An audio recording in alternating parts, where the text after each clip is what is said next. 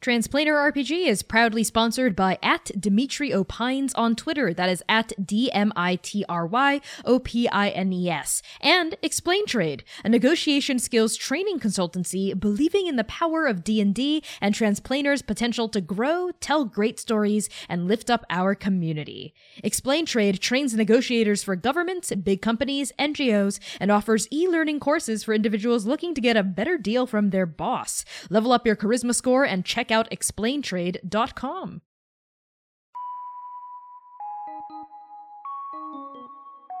Hey there! Thank you for tuning in to Transplanar R P G. We are an all-transgender, people-of-color-led, one hundred percent homebrew, Dungeons and Dragons fifth edition live-streamed actual play campaign set in an original, non-colonial, anti-orientalist world. I am your Game Master, Connie. My pronouns are they, he, and she, and my cast is as follows. C. Thomas plays Oka Hien, an Aasamar Bloodhunter. Max Guo plays Dewey Quirk, an Aarakocra Artificer. Erica Fladland plays V. Noxherzo, an Elf Sorcerer. Valiant Dorian plays Voska, a Yuan-Ti Bard. Hamna Shahid plays Jaron Cotter, a Dragonborn Rogue. Dare Hickman plays Gentle, a Triton Monk. Quinn B. Rodriguez plays Sitlali, a Changeling Cleric. And Austin Knight plays Abiku Ishtar, a Reborn Goliath Ranger. So, with that out of the way, here are the content warnings for this episode. Content warnings for this episode include complex and complicated relationships, death of loved ones, and blood and bloodletting. Arc six, Episode one. One Star Sliding Up the Blade. From Man in Black by Justin Philip Reed.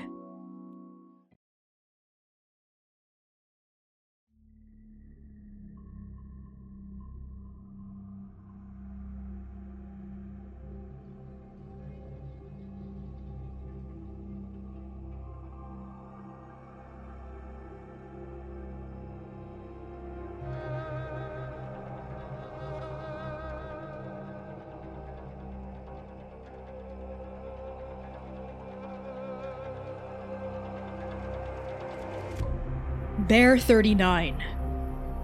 Is there no end to this? Is there no solution? The darkness doesn't stop. The sky is a tessellation of eyes, pupils, wounds in reality crimson and empty, bleeding monsters none of us have ever seen before, and the wings, alabaster, sprawling, feathers overlapping like Mahu's waves, hard as diamond, folding over her body like armor every time one of us gets close. Is there no end to this? Is there no solution? Bear thirty-nine. Shu Hai Miao. Sunless light breaks over Doctor Aluso's homestead. Chickens roost within wooden pens. Rows and rows of tilled earth lay fallow. A handsome dusting of snow thickens the red roof of the barn, and the cottage stands strong amongst the frost. We push through a foggy window to find a warm, inviting living room. Fire crackles in a hearth. An orange cat dozes on a thick rug. Books, scrolls, trophies, accolades of every size and stripe line the walls. A staircase curls up toward a second floor, and the smell of ginger tea suffuses the air. Oka, where do we find you at Doctor Aluso's homestead? Oka is actually outside, and if I may, I describe them again, because it's a new arc and I'm so excited to do this all the time. Oka is a drow Aasamar with slate gray skin, black hair, a smattering of freckles, and more scars that crisscross their body than I think even they can count at this point. The most notable feature about Oka is probably their eyes. Blue sclera, blue iris, two pupils in each eye, both of which are trained currently on their enemy, protege, mentee, across the way as they, I think, run forward through the snow, their like feet leaving these like thick uh, footprints in the snow as they bring Dream Hunter, this beautiful long sword carved with runes all down the hilt, up uh, and into the uh, paring blade of their good friend, uh, colleague. Um, uh, don't think about that too hard, uh, Sitlali, as Oka swings Dream Hunter uh, right at you.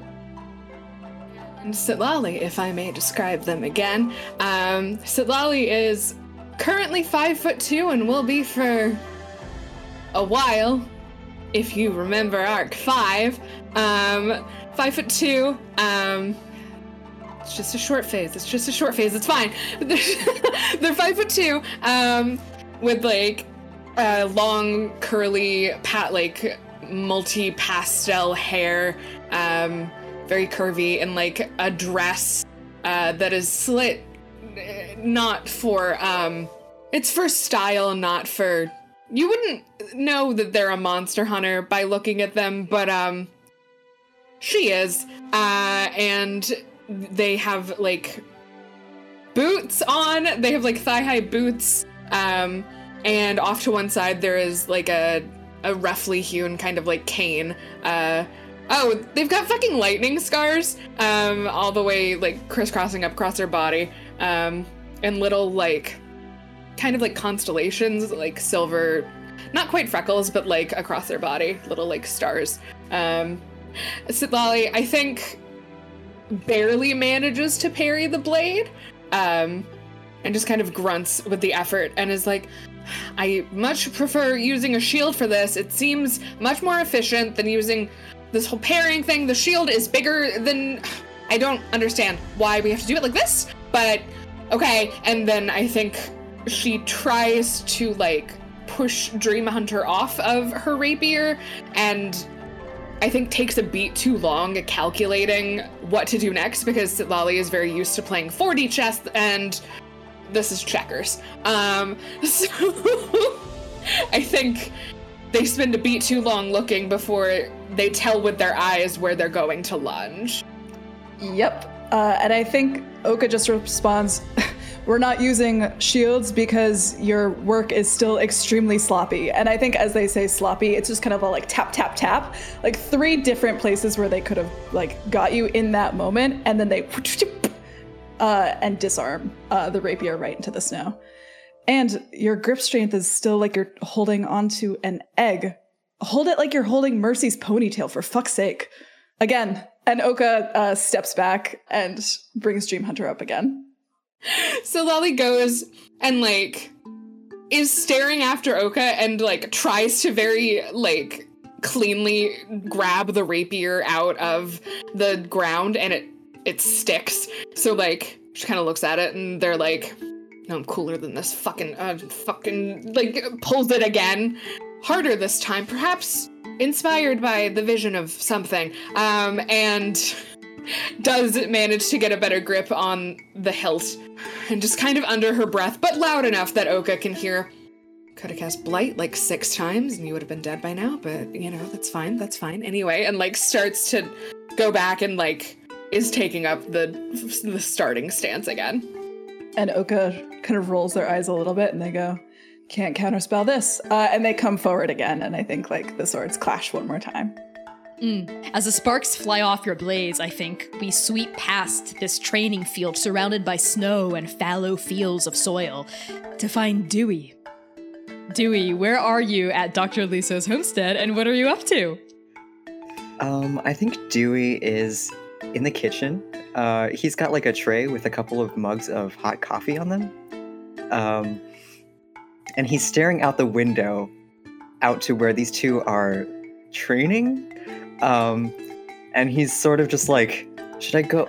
Should I go? Mm, they look like they're kind of, mm, is this a good time for me to, he's trying to like figure out whether or not it's a good moment for him to go out with the coffee because they're getting a little heated, um, it seems like.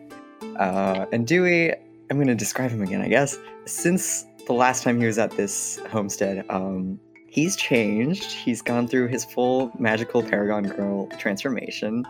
His feathers are like less dusty blue and more like a seafoam green, aquamarine sort of color. And they've got, um, the ends of his feathers are black with like white speckles on them, which if you stare at them a little too long, you're like, are those constellations? But also they might just be dots, who knows?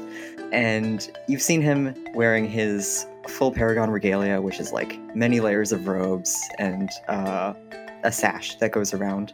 But I think on days when they're just training, uh, researching, he goes back to his casual attire of like uh, a shirt and cargo shorts, and maybe he wears like the the robe on top of it all just because it's kind of, it feels like he should.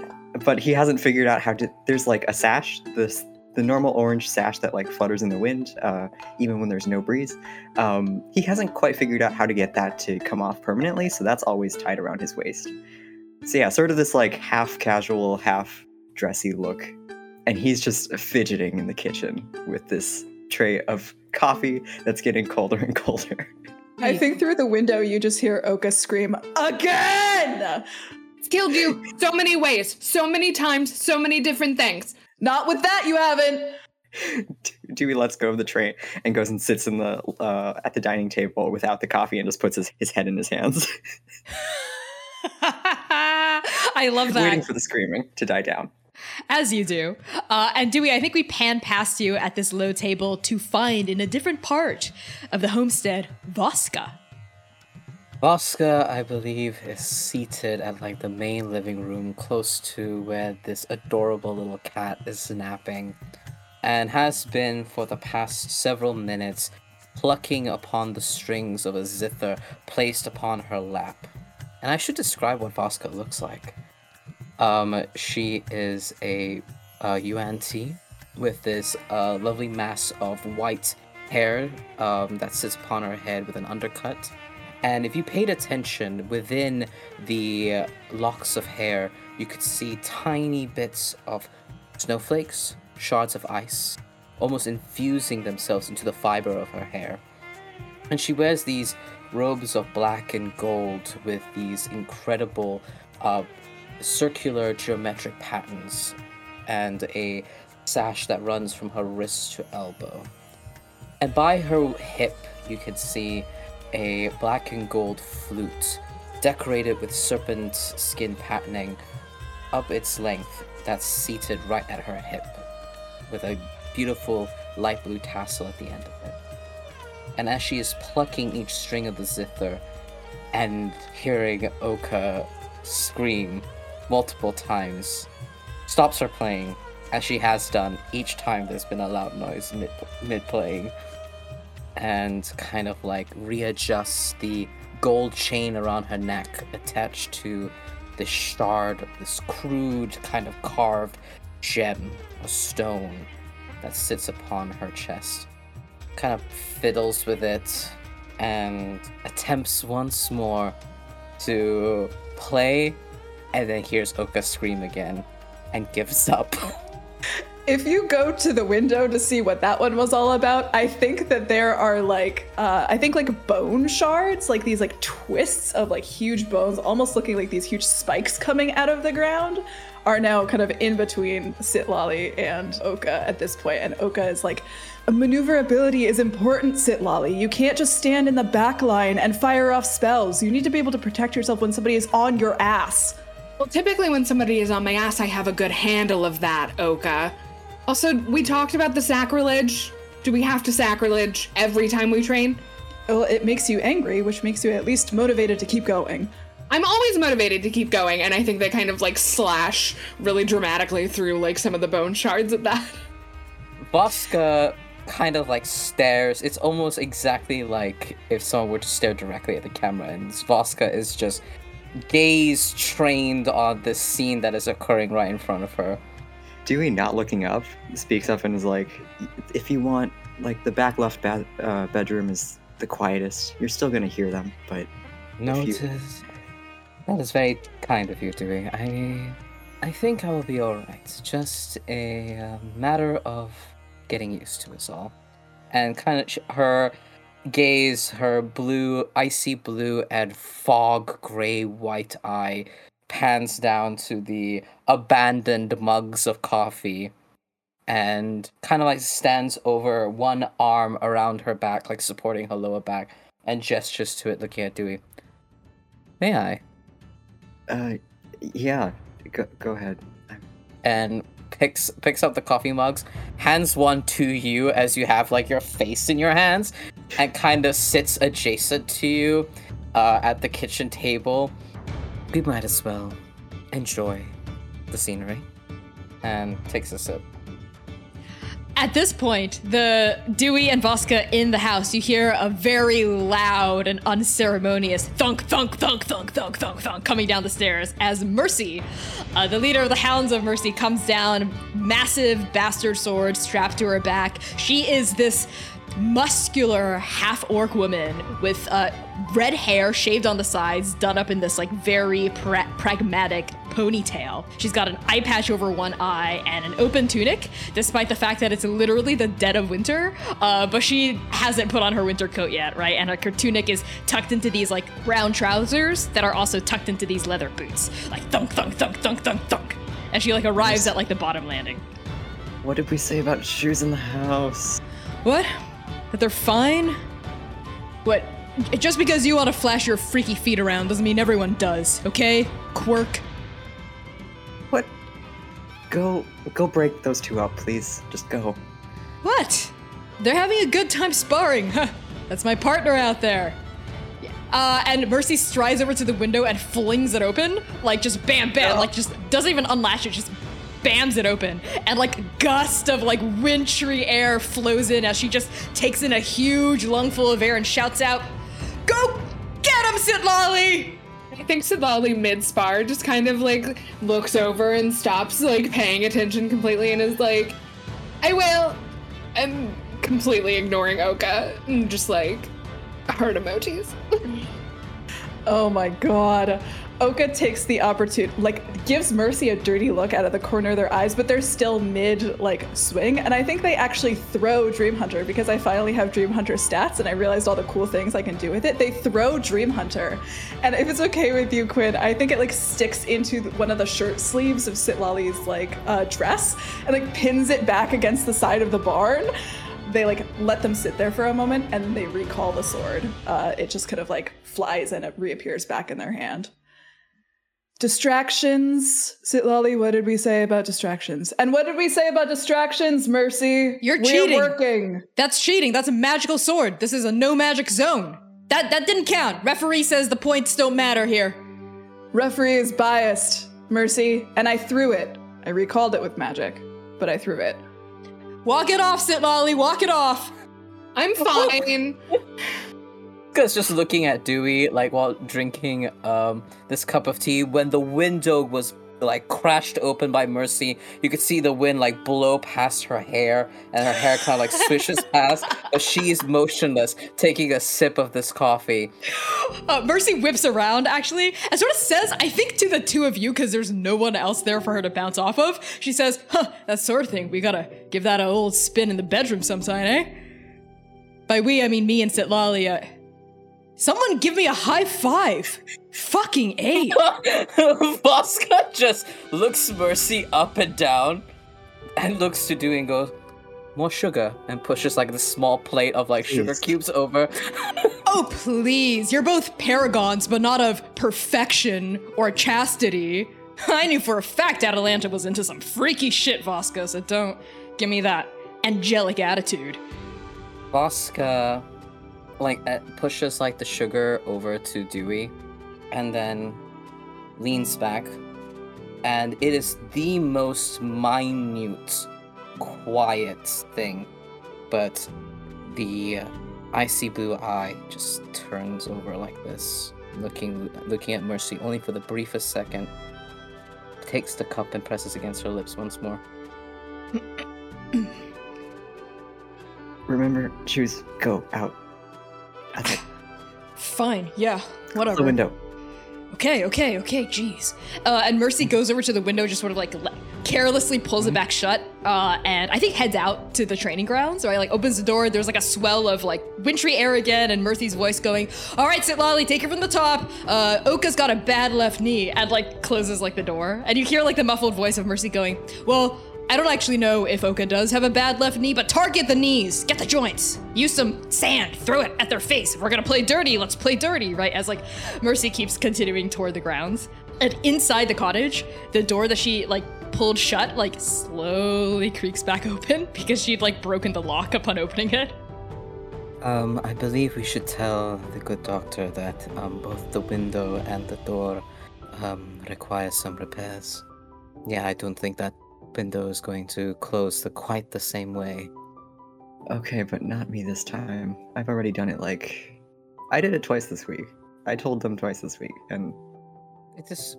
That is a fair boundary to put up, yes. Perhaps it should stay this way. If this is only going to continue. Perhaps that's better. Uh, if what is going to continue? Uh, and stepping out of, like, their office, which is on the first floor, we see Doctor Aluso, the most handsome and beautiful human person you've ever laid eyes on. Sorry, that's canon. Uh, they've got, like, uh, blonde hair and an undercut. There's a theme here with our characters. Uh, and they've got these, like... We're gay. Glasses. We're, gla- we're gay. We're gay. Undercuts are gay. Uh, they have glasses on, right? A, like, a light brown skin, and they have a white lab coat on perennially that's just kind of smeared with various liquids and oils and gear grease and whatnot uh, over, like, a tunic, trousers, boots. And they close their office door behind them and look at Dewey and Voska attentively. Um, I believe the doors and the window might need repairs. Oh, oh, that's not a problem at all. And Doctor Aluso sort of flings their wrist up, and we see, like, blue light ensconce the latch on the lock of the window, and it repair itself with, like, a pleasant chiming noise. Oh, there you go, Dewey. No need for additional work on your on your end. That More was coffee. So easy. Yeah, there's coffee in the kitchen, um, oh. if you want some. Oh, uh, no thank you. But I appreciate you brewing it. Uh, we should we should get ready to go soon. Uh, it sounds like Oka and Sitlali are working up a sweat out in the garden.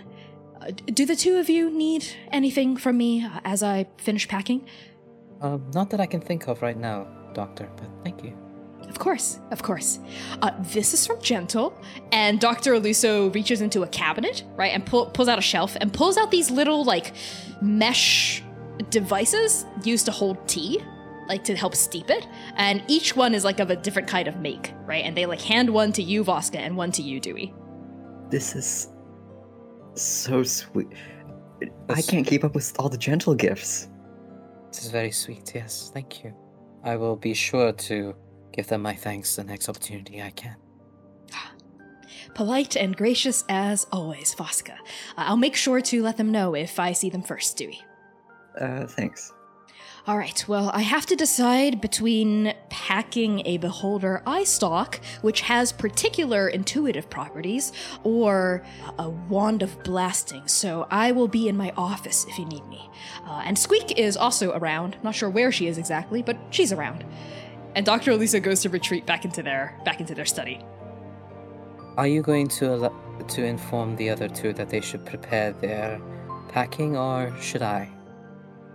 Dewey looks very uncomfortable with the idea, but uh, thinks... I should. No, I I got it this time. Uh, you finish your coffee. And he heads out the door. When you exit out onto the porch, for some reason, Mercy is doing push-ups in the field. Uh, and if it's okay with you, Sitlali, maybe you're, like, on her back. she's, like, doing she's doing push-ups, and she's going, nine, ten, and sees you, Dewey. ten hundred, ten oh two, ten oh three, ten oh four. Babe, you you skipped a, a couple of um no, numbers there. Huh? And she's Should... doing them with, like, one arm now. Who are you trying to impress, Mercy? Oh, hey there, Hollow Bones! And she's gonna, like, slowly, gently get up and, like, gently deposit Sitlali back onto the snow. Uh, if you're all done with whatever you're doing out here. Uh, training. We're training. Uh-huh. Um, We're trying to train. Uh, and I think Oka was, you know, doing the thing where they take, like, the bottom half of their shirt and are, like, wiping their sweat on it, right? You know, so you can see this, like, starburst of scar tissue, the, like, the top surgery scars, the pierced nipples, right? Like, this, like, gold fucked up scar just, like, starbursting out of their chest. And they, like, wipe it down, let it fall again. Hey, are those new? Is it... What, the jewelry? Yeah, I, um... Every time I have a breakdown, I like to give myself new jewelry, so... Thanks for noticing.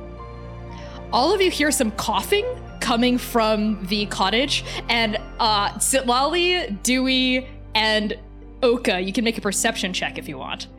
Six, sixteen. twelve.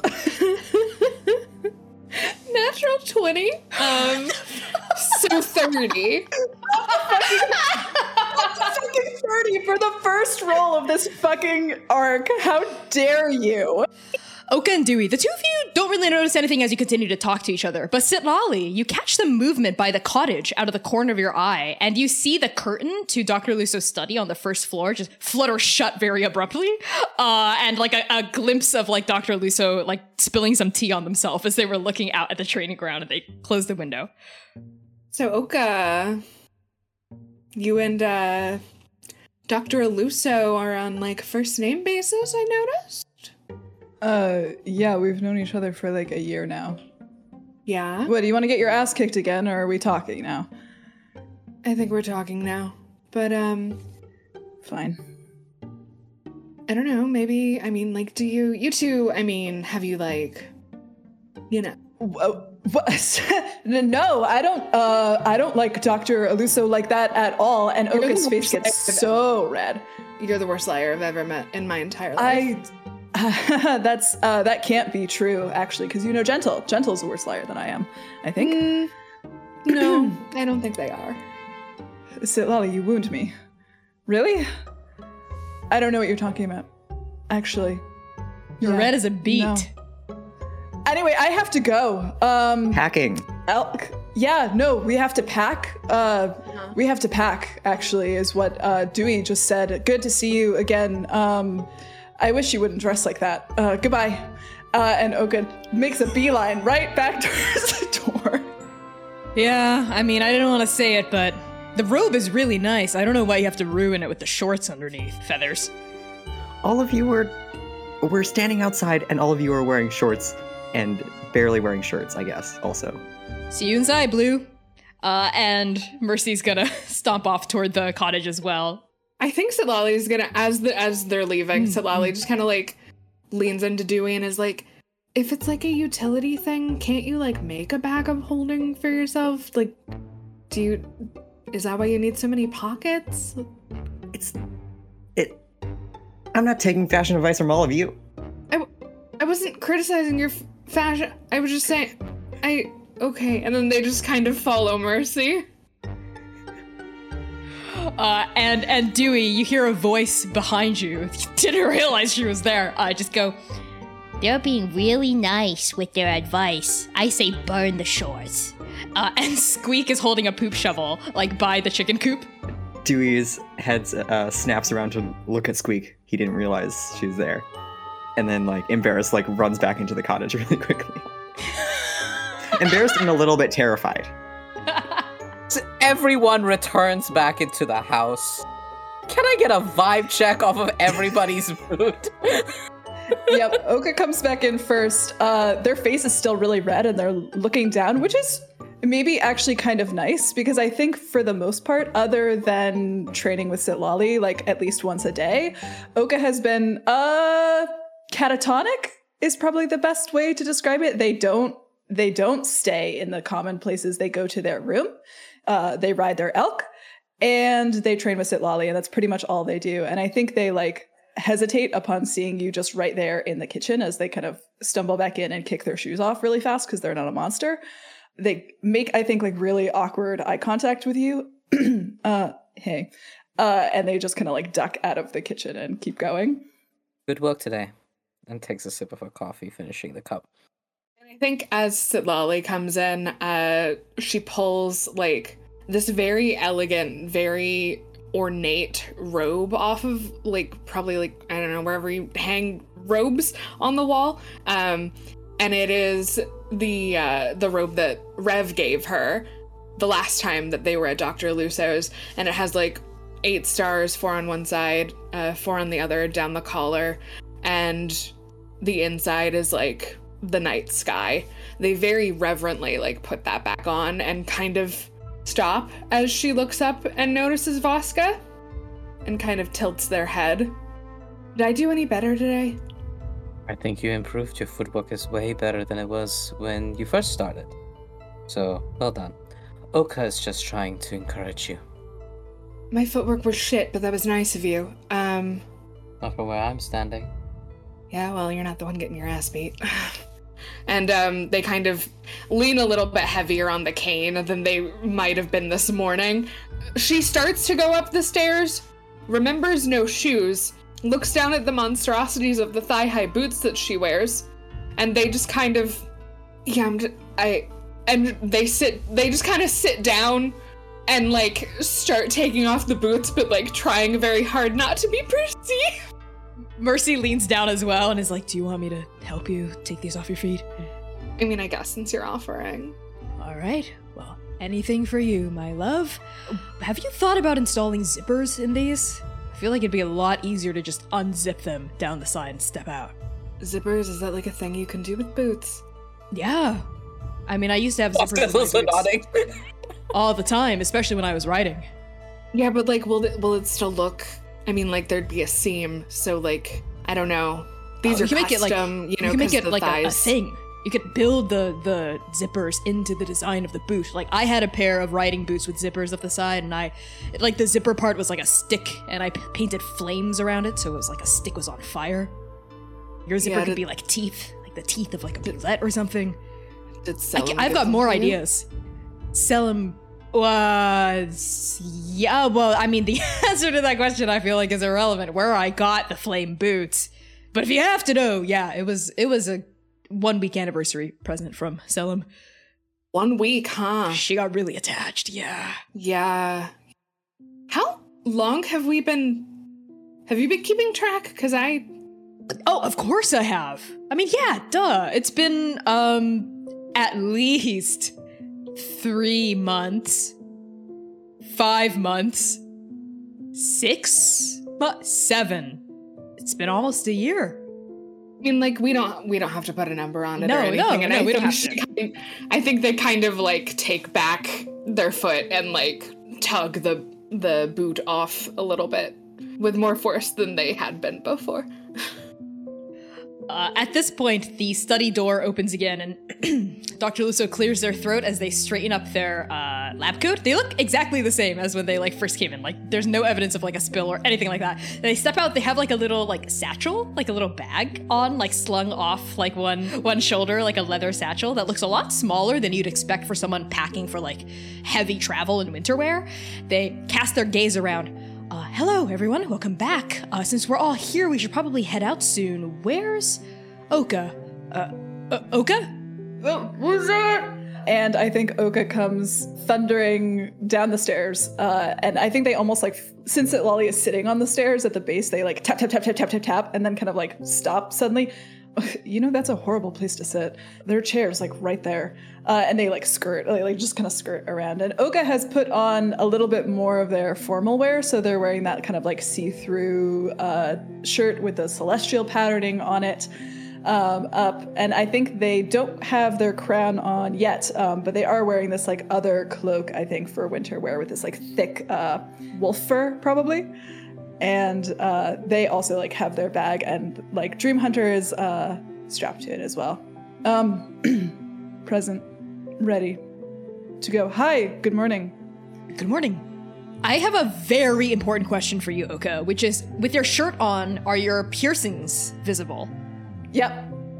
With your check from earlier, you don't notice, but Sitlali does notice. Doctor Luce's eyes, like, look at Oka and then flick down and then up again very fast and then down and then up again. Uh, and Doctor Aluso clears her throat again and says, uh, uh, v- Voska, Dewey, are we ready to go?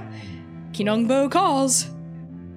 Voska this entire time has just been watching this entire thing intently and kind of just is just panning around. A very quiet exhale and stands up and walks over to where the zither was, just pots it into a bag and slings it over her shoulder, um, tucking her flute by her waist.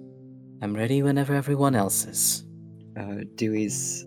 He's holding his uh, robes very tightly around him, um, trying to pass it off as, like, he's coming in from the cold. Uh, but he's also very much, like, feeling attacked about his outfit. And he, like, hurriedly grabs uh, an enormous duffel bag from, like, the side um, It's about as like wide around as he is, but it's not like super long because that that seems unwieldy. You mean it's not too long? Dewey heads out the door. Okay, yeah. Wind gusts in yet again as Dewey heads out, and Doctor Aluso nods and also starts heading out. So does Mercy, right? Mercy's already got all her stuff with her, right? Voska, Sitlali, Oka. I think all of you are able to get out onto the front porch uh, and head toward the teleportation dais, uh, sort of carved between the barn and the chicken coop, right? Just a massive raised stone platform. And Squeak is waiting by the platform, uh, poop shovel stuck into the frozen ground, waiting, I think, with those like bulbous eyes perched atop her rotund orbitus body. Uh, and Doctor Aluso pauses by Squeak, nods, and says, uh, all right, Squeak, I don't know how long it's going to be, but hopefully not too long, a couple of weeks at most, fingers crossed. In the meantime, here are the keys to the kingdom. Uh, and Doctor Aluso hands Squeak a literal key. It's kind of like glowing blue. It looks like kind of like a psychically constructed key, right? And Squeak like very like urgently grabs it and goes, oh, it's been so long. I finally have the run of the homestead for myself. I'm going to put in a screen and project pictures onto it. Pictures that move. Whatever you say, Squeak, whatever you say. Uh, all right, up onto the dais, everyone. And I think this whole time, Oka has uh, kind of been trailing behind the group a little bit, dragging their feet a little bit through the snow. Um, and I think starting to do that thing they do that they don't know that they do, that they've only started to realize that they do, which is like they touch and they fiddle with their clothes in front of their chest when they're nervous. And I think they just kind of mutter, time to face the music. Seven down, one to go. And they get up on the platform. I think Sitlali kind of picks up on this and just kind of leans over and is like, hey, are you good? Um, can I get back to you on that? Yes, but that's also kind of an answer. Yeah, yeah, no, you know me too well. Mm-hmm. I am, you know, a little observant. It's terrifying. I can't fucking hide anything from you. You probably could if you tried. And Oka kind of makes this befuddled face and is lost in thought for a moment. Uh, I think your interrupt your thoughts are interrupted by Dewey holding his enormous duffel bag, uh, waddling up to the da- the dais and trying to fit on. It's like, everyone got everything? Uh, Dewey, did you really need to bring every machine you've ever made? This is not all of... Okay, number one, all of my Paragon clothes are in here. And all of you just made fun of me for not wearing them, so... Not all of us made fun of you, just for the record. Okay, well, it felt like it. And number two, who uh, who knows what we're going to encounter in Jukai? Uh, better to be prepared? Wear what makes brings you joy, Dewey. Or don't, because what brings you joy brings misery to everyone else, so please be considerate.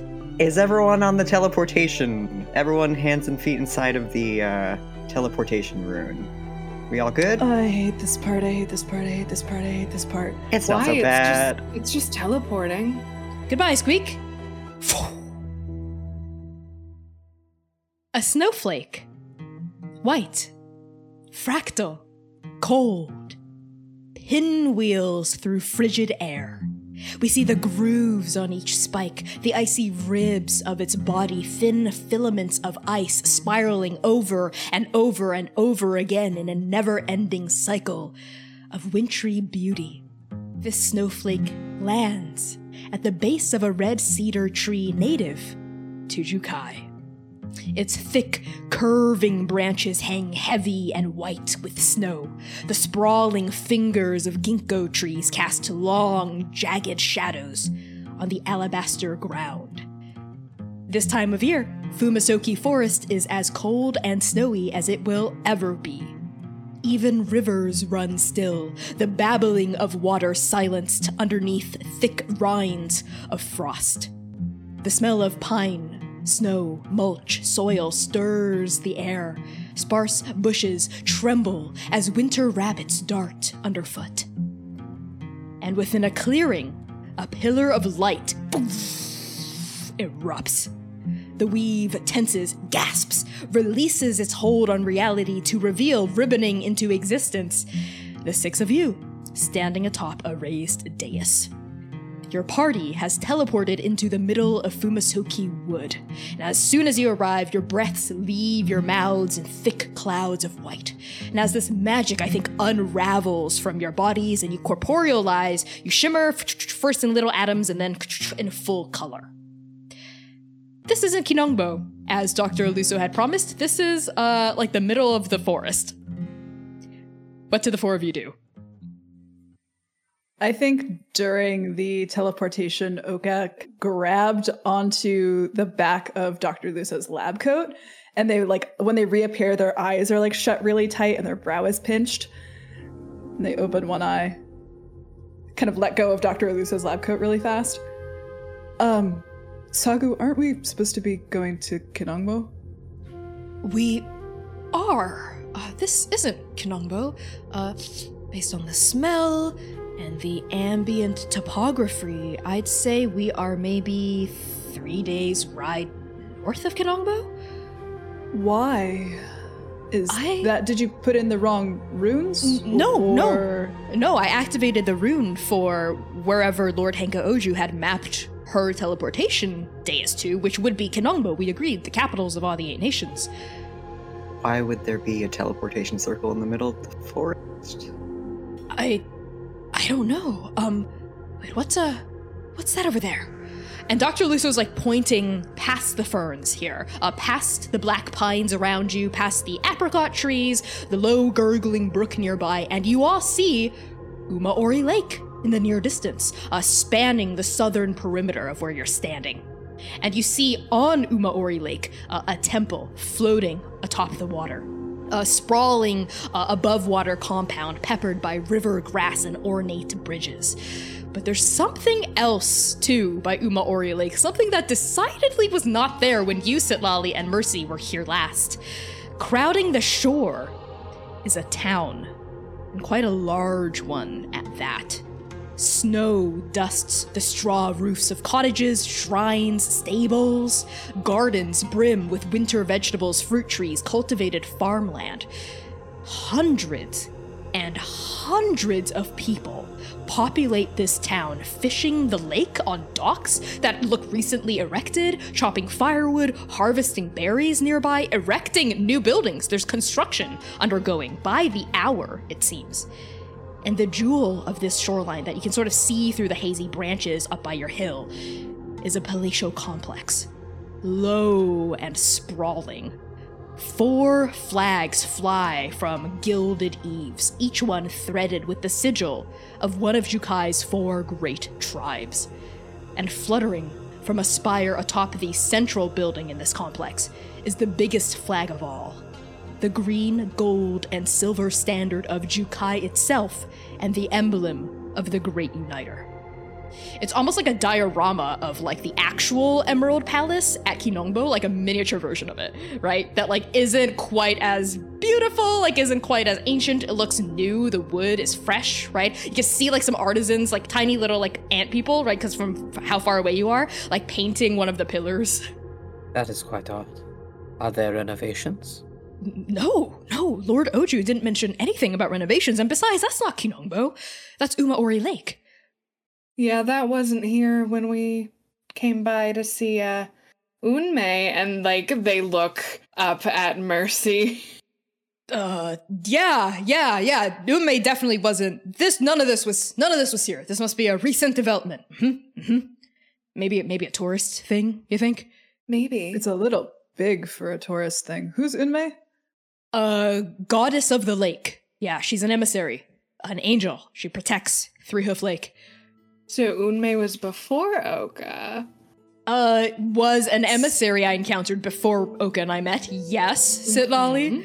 Mm-hmm. Sitlali, I don't like how you're saying that. Oh, nothing. Just, you know, Mercy had a crush on an angel. It was more than just a crush, okay? It was Mercy. Reciprocated. Saying, what? I'm just saying, saying crush makes it sound like it was one-sided, uh, when it definitely was not. I don't know, it kind of seemed one-sided when we, like... we had, we, we, it was mutual, okay? Our breakup was mutual. Mm-hmm. I mean, I had my, you know, monster hunting business that I had to take on the road, and she was a lake, so didn't work out. Because Lean is kneeling onto the ground and looking at the teleportation circle, and just kind of, to, from what I understand, we are not expecting this teleportation circle to be here. So how recent is this? Is it new? What does it look like? Yeah, make an investigation check for me. Natural twenty, though. twenty-four. Wow, okay, yeah. So, as you know, Voska, the Alliance of the Eight was set up a few weeks ago when the Dream Shield fell. And this dais looks a few weeks old. It seems to have been erected around the time when members of the Alliance agreed to set up teleportation sigils in their capitals. So that much is true. And the workmanship here is accurate, it's solid, it maps to Doctor Aluso's homestead and the other other capitals.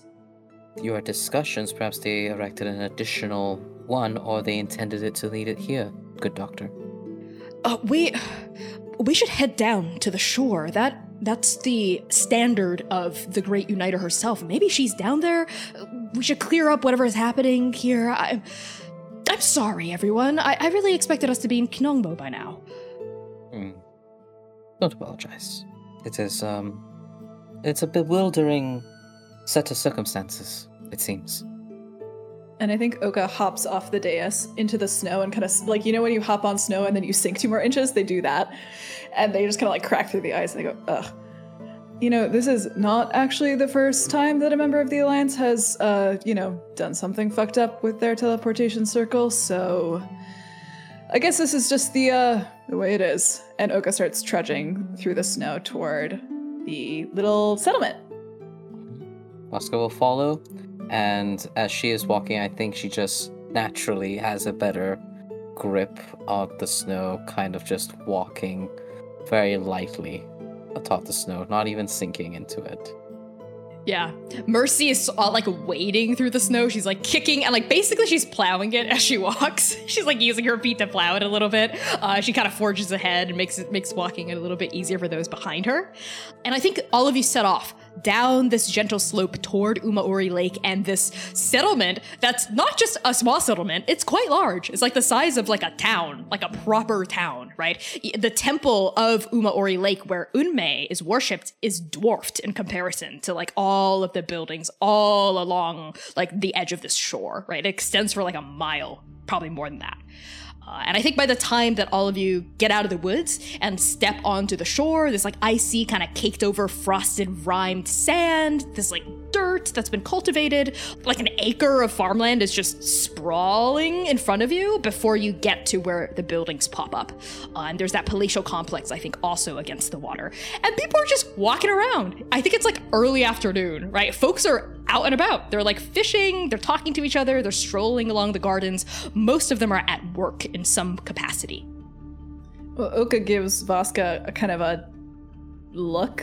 They grit their teeth, set their jaw a little bit as, like, I feel like they go past, like, just above Oka, like, on the snow without actually, like, sinking in at all. And they, like, you know, they, like, kind of push through the snow a little bit faster to try to keep pace with her a little more. Uh, I think as they're walking, their crown flits back into existence on their face, like, starting with the smaller beads that, like, hang off of their face, like, and it's, like, one bead by one kind of knitting itself back up and onto their face as they get closer and closer to this mini palatial garden as we're heading to try to find Lord Henka Oju. And I think as, um, I think Sitlali's probably behind Mercy because it's easier, because they don't want to get their cane stuck in the snow because it's annoying.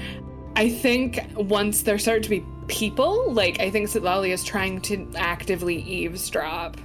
Mm. Uh, make a perception check for me. Okay. No shit, that's a natural twenty. So thirty. Oh my god! I'm glad I'm really, like, coaxing out these nat twenties outside of combat from all of your dice. So... Sitlali, you stealthily and surreptitiously cast your gaze about this hustling and bustling village. What sounds just like incomprehensible language slowly melds into something you know. You just sort of hear, like, voices go, oh, crop yielding a lot of apples this winter, I hope. I mean, I'm not used to farming lake dirt, but I'll make do here. Uh, Dad, I caught some tilapia. Tilapia's a freshwater fish, right? Uh, I think so. Uh, I'm not really used to fishing from Umaori, but good job, kid. Uh, love, do you mind rubbing my feet a little bit harder? I've been uh, helping to chop lumber all day, and I'm tired. Uh, uh, yes, yes, of course, my darling. Yes, anything for you. Stuff like this. Uh, filters past you as you start to walk through the town, and you also start to notice people noticing your group. Hushed whispers sort of fall as uh, people stop working, people stop like hoeing the ground, people stop harvesting, stop weeding, stop building things. They pause like hammer aloft and turn to watch Oka and Dewey specifically, right? Like stride through the township and Voska as well. People are muttering and you hear snippets of, those are the paragons, right? Yeah, yeah, yeah, yeah, that's the paragon of Nabusa. That one's Galtanger and that one, I think that one's Sen. And you hear that one word, Sen, being repeated over and over again by the people of Jukai.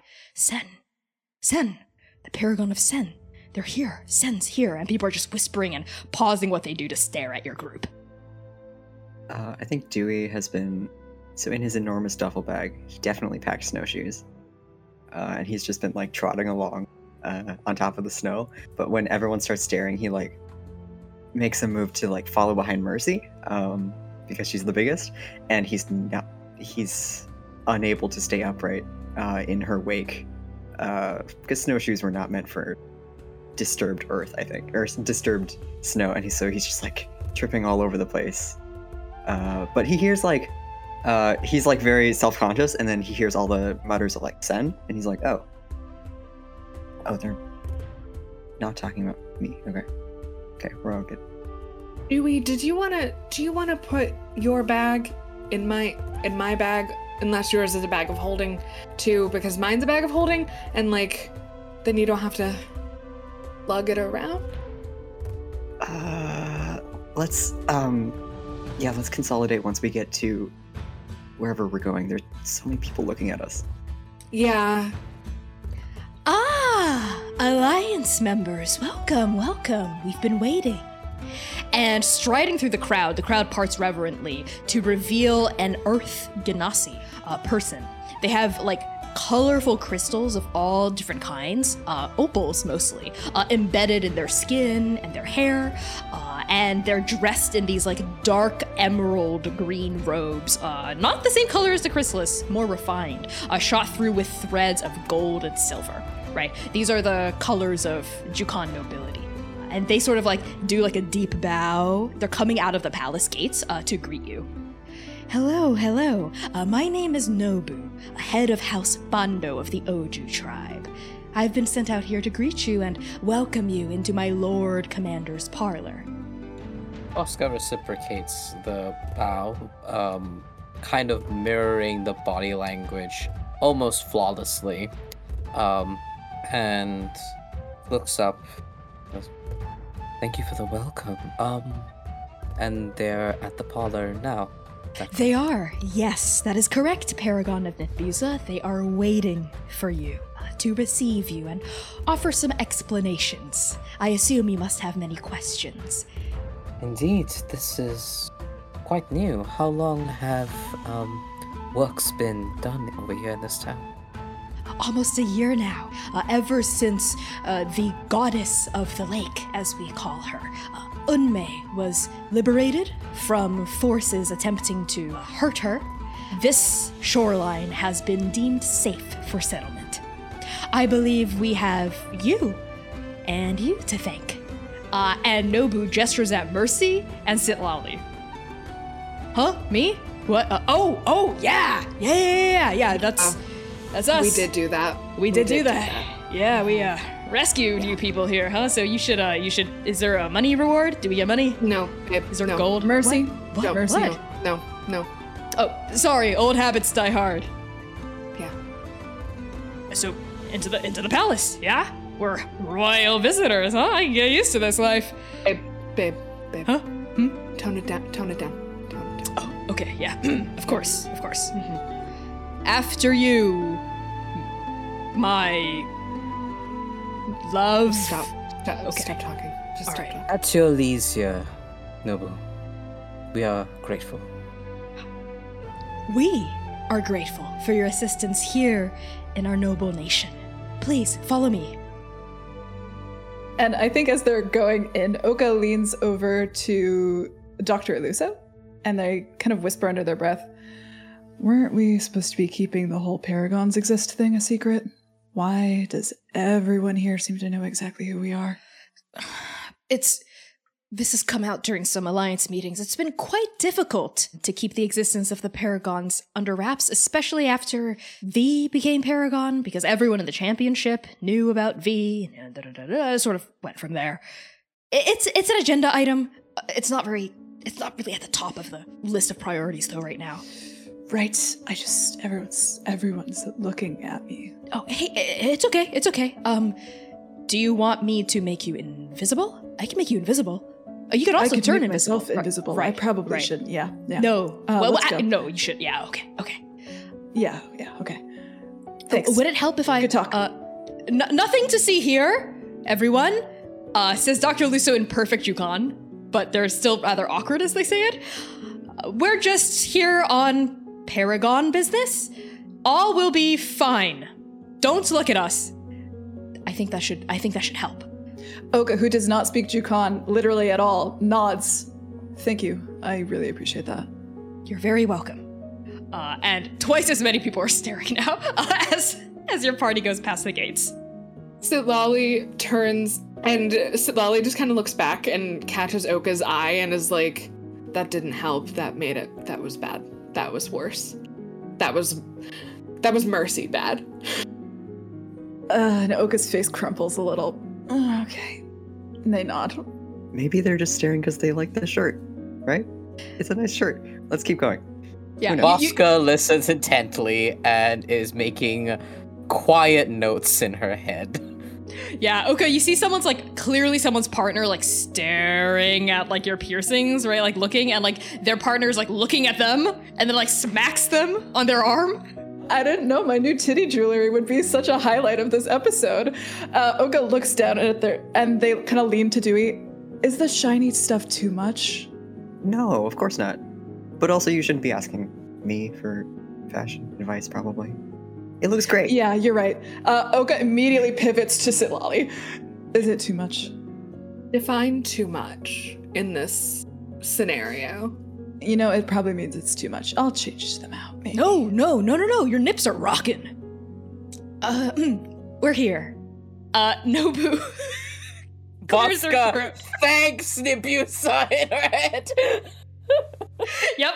This Earth Ganassi person stops in front of, like, uh, I think one of the main gates leading into the, the central building in this complex. You're surrounded on all sides by, like, these, like, cultivated gardens. You see, like, people going with, like, little shears and, and trimmers, working on, like, some hedgework, right? Cultivating some, like, big, like, red apple trees and whatnot all around you. It's a little similar, I think, in terms of the courtyards and the flowery uh, to the Royal Palace of Toulon. Uh, but the specific kinds of plants that are grown, the specific kind of ornamentation on, like, the eaves and on the fences are distinctly Jukan. Nobu steps up onto an elevated, low wooden porch and slides like a wooden door, I think with, like, sort of, like, paper covering, like, open to reveal, like, a tea parlor with no chairs but just cushions on, like, a tatami ground uh, around a low tea table. And sat on one side of the tea table, their fingers folded over themselves, sort of steepled in intent concentration and focus as they listen to their companion talk, is Lord Henka Oju. She is a purple-skinned drow woman with these long, attentive ears, uh, wearing emerald green robes layered on top of each other intricately, embroidered with images of rabbits and foxes chasing each other uh, amongst clouds. She's got this, like, long black hair swept up and back in an elaborate royal hairstyle, kept in place with various pins and jewels. Uh, she wears a golden crown sat on top of her hairstyle with three prongs coming up. And her face is painted white with rice powder, with a daub of crimson ink on her lips uh, as the only spot of color in her expression. She's talking with her companion, a red dragonborn woman in muted robes, rather understated ones. Uh, this like crest, I think, fanning out from her neck, uh, and she's carrying like an iron fan in one hand as she converses with Lord Henka Oju. And as the door slides open, the former queen, Mo Gwaelion, turns and sees you, Oka. Looking directly into the eyes of the woman that ruined your life. What do you do? Oka, I think, was still in the middle of like having some kind of very awkward conversation with Mercy, being like, are you sure the sapphire like isn't too much? And they immediately shut up uh, and just totally freeze, and their whole face just goes blank as I think they just try to rewire themselves. They take a beat and they don't smile and they speak in common instead of Tsu. Gwaelion, also not addressing her as Queen Moa or any official title, just using her first name. The former Queen Moa, who, as I'm sure you all remember, was exiled by Oka as vengeance and mercy, lowers, I think, a teacup that she'd been holding in her hand, like down to where her fan is flat against the tea table, and says back to you, Oka... I believe that's Prince Hien. Prince Hien. What a pleasure for us to meet again. Speak for yourself. Lord Oju here is an old family friend of the Moors. She has extended her grace to us to allow us to stay here in this new settlement of Unmei's Grace. And Oka just hasn't stopped looking at her, has maintained eye contact this entire time. And they speak to Lord Henka Oju even though they're still looking at Queen Moa. Are you aware, Lord Henka Oju, that you are harboring a woman who attempted to kill nobility in Toulon to further her own political agenda? Not the kind of company I would keep in my personal tea parlor. It is not Lord Oju who responds, but Nobu. They chime up next to you. They say, oh, Lord Oju is aware of all the consequences that any of her decisions might make, and uh, is always very informed when making choices, I assure you. It does appear that perhaps it would be most efficient if Gwaelion, you, you would like to perhaps take a stroll about the garden. I hear the forsythias are looking quite good this time of year. And the former Queen Moa picks up her fan, picks herself up off from the uh, tea table, and nods slowly. Uh, but before she leaves, right, she says to Lord Oju, Henka, my son. And Lord Oju just looks up at her and just nods once. And Gwaelion sort of like crumples her hand into a fist, tightly squeezes it, nods, and then turns and moves to stride past your party uh, into the garden. This whole interesting interaction. When Nobu steps in to speak, how is Lord Oju's body language throughout that, that interaction? Just by looking at her without making a check, she is unreadable. Her face doesn't change. Her body language doesn't change. It's almost like she, like, is a mannequin or something. I would like to make a check, if that's okay. Okay, yeah, roll insight. That is a thirty-three, eighteen plus fifteen. So, Sitlali, would you also like to roll insight? Because I can see that die in your hand. Yes. Yes, I would. Fuck Shut up. up. Are you serious? Shut up. Shut the fuck up, no. Quinn. No way. Are you fucking serious? Yes. That was a nat twenty. um... What is happening? What the fuck? Okay, both of you rain your eyes on Lord Henka Oju, especially as Nobu speaks, and you perceive what's happening here. Lord Oju doesn't feel the need to answer for herself, so she's letting her servant talk for her. She's basically like, what Oka is asking me is kind of beneath me to answer directly.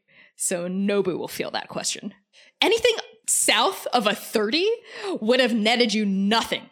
Like, you would have not known anything about her, like what's making her tick, why she's behaving the way she is, because she, at the top of the hierarchy here in Jukai, which is a land of masks, lies, deception, and charisma and performance, she is unreadable. Like, her performance leaves nothing, right? Like, you can't read what makes her tick, you can't read what makes her scared, what she's aiming for, her personality, anything. It's just like a blank sheet of paper. But with a thirty and a thirty-three, there is worry. Worry bubbles in the pits of her eyes. Something very troublesome is fretting her, right, at the front of her subconscious. But anything less than a thirty, you, she just appears a statue. Okay, perfect. Thank you.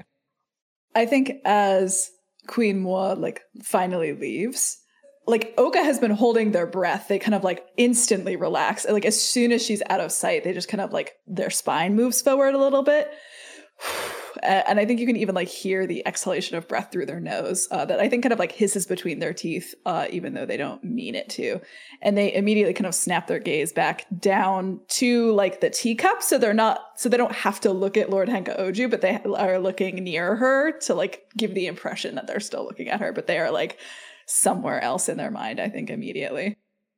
And as soon as the door shutters closed behind your party, that's when Nobu smiles, right? Showing, I think, different colored teeth that also kind of look like gemstones.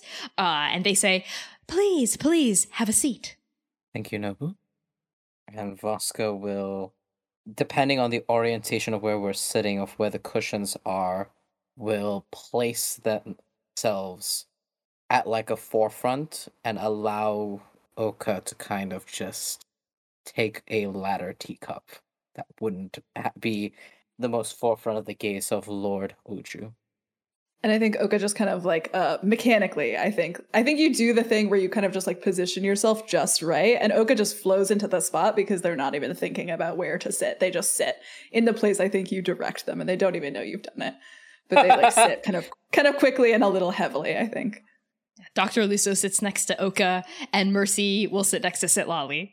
As all of these sit down, like, you kneel down on these cushions, right? And uh, Nobu starts preparing tea for all of you, like, starts pouring each of you a cup. It is Lord Oju who speaks next. And her voice is soft, almost girlish, understated. Uh, but every word you sense has been plucked with intention. Alliance members, thank you for coming. I am sure Doctor Aluso has briefed you all on the stagnation. And I think Oka is still kind of speaking down into their teacup. Briefed us insofar as we know pretty much nothing about it, yeah. Uh, she waits an uncomfortably long amount of time as Nobu finishes slowly giving... It's, it feels like a power move as Nobu finishes pouring tea to all of you, and then taking their damn sweet time, puts the kettle back down, and then leaves. All right, but this entire exchange takes like fifteen seconds. And when Nobu's finally gone, the door closing, Lord Henka Oju's eyes snap to you, Oka. We don't know exactly what the stagnation is. All I do know is around Kinongbo, rivers refuse to run, and trees refuse to grow. And anyone we send into Kinongbo, much like the carnival, does not come back out. Oka does a few mental calculations about that. So why aren't you there? I was not in Kinongbo the night of the cataclysm. Ever since Bear's End, Kinongbo has been unbreachable. Why, uh, excuse me, hi, Mercy here, leader of the Hounds of Mercy. Very, very, uh, honored to meet you and be here at this table. Wow, great tea, fantastic. This cup looks, it's nice. Um, if you don't mind me asking, why, why weren't you in, why weren't you in Kinongbo? Why do you ask, Mercy of the Hounds of Mercy? I'm just making conversation. If it's if it's like a personal thing or like a secret or what, you don't have to ignore me. Ignore me. I'm good. I'm good. I think Sitlali has their cane kind of like like across their knees and just very subtly, as subtly as they can, like, jabs Mercy in the thigh with one end of it. What? Mm, mm, sorry, it's hot. It's very hot scalding, one might say that. Nobu really doesn't know how to make their tea like Gentle does. My lord, we mean no disrespect to inquire into your personal affairs. Just to know more information. As you said yourself, we know nothing of the stagnation. We know nothing about the incidents that's happening in Kanongbo. But any information that we can have of the timeline of everything that is occurring will aid us. My absence from Kinongbo the night of the cataclysm is, I assure you, solely a personal matter that has nothing to do with the cataclysm, the stagnation, or the god shard of Sen. Yeah, um, insight check. I don't trust like that. Hello, yes. Woo. That was a thirty-two. Yo, I got a nat twenty-two! That's Dewey, cool. It's all up to you now. I'm manifesting. I rolled a total of twenty-one, which is better than I've ever rolled, so... I think this this D twenty is broken. No. It, again, no. thirty. Is that the fourth nat twenty you've got in a row? Uh-huh. Statistically, this is a statistical wonder. I don't know what is happening. Should I roll a different one? This is statistically next to him. No, keep the D twenty, because I want to break its spirit. Um, okay, all right, you table of, okay, fine, fine. Pry my cool N P C secrets out of my cold dead hands. Well, why don't you? Okay, fine, fine, fine. With your group's collective fucking role, um, she's telling the truth. The reason why she's absent from Kinongbo that night wasn't nefarious. Right? She's like not secretly in leagues with a stranger like, at all or anything like that. With your nat two nat twenties, you know that, right? Uh, mm-hmm. You also know that the the reason she's so recalcitrant about this is because um, it would be improper for her to reveal why she was absent from Kinongbo. Mm-hmm. All right? Uh-huh. My apologies, my lord. Really curious. Uh, uh, Lord Oju, is there anything else you might be able to reveal to us about Kinongbo, what you think might be happening? Uh, the carnival, of course, Atalanta uh, told Oka, Manaya, Dewey, and V that people were hearing, well, of a carnival. Uh, just a stagnation, that just seems to be around Kinongbo. What about what what's inside it? Scouts peering at Kinongbo from afar have confirmed something odd. There is no movement within the city. It seems to be at a standstill. Night and day cycle as normal around Kinongbo, but no fires are lit nor quenched when darkness arrives. It is almost as though it is a ghost city, or it is as an insect suspended in amber, stagnated. As in, no one inside the city moves at all? Correct. And this has been, they've just been still for the past almost a year? A city of statues. How many scouts have been sent ahead into the city up to this point? A dozen before I relented. And the scouts scouting outside of the city, were they able to parse through their identities as one of these statues, or no? We have not seen any specific scouts we'd already sent in appear as statues later. But Kinongbo is a large city. Do any of those dozen scouts have family? All of them do. And perhaps they would have the effects of said scouts for, uh, divination purposes? We have already attempted to scry and divine upon the scouts sent into the city. It is as though a cloud fogs our perception. You are more than welcome to try, but I fear your attempts may yield nothing but smoke. Interesting. Is slightly hopeful that the spell did not fail outright. Our best deduction is the God Shard of Sen is blocking all attempts to scry within the city.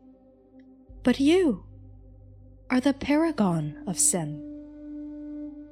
Surely you could plumb Kinongbo unscathed and restore the city and its citizens to normalcy. I think Oka, hearing, like, the Paragon of Sen, they kind of, like, jerk their head up, like they had not been listening, I think, this whole time. Uh, and they kind of, like, glanced to either side of them. Yeah. Yes. Yes, that's what we're here to do. Similar, um, must have been similar to the carnival. Same thing. Uh, same things, I'm sure. It's, yeah, we'll just do it again. Okay, but, uh, are we remembering the same carnival here? Uh, almost killed us. Uh, before we just say yes to going inside um, this city where we might not return from, like, what, what else have you uh, have you tried besides divination and sending people in? We've tried flying over it, tunneling under it, going around it, throwing objects in, attached to lines that we attempt to pull out. We've tried a lot of things outside of just myself going in. Wholesale. All of our attempts to find what's happening within have failed in one way or another. There does appear to be a domed effect over the city. If you fly high, high, high above it, I don't believe you will be caught within the stagnation. But if you approach a certain radius of influence, then you are drawn within. Does it draw people to it? Does it beckon? No. Not like the carnival. Every time the carnival is mentioned, Voska closes her eyes and takes a sip of her drink. Doctor, it seems that the only way forward might be entering.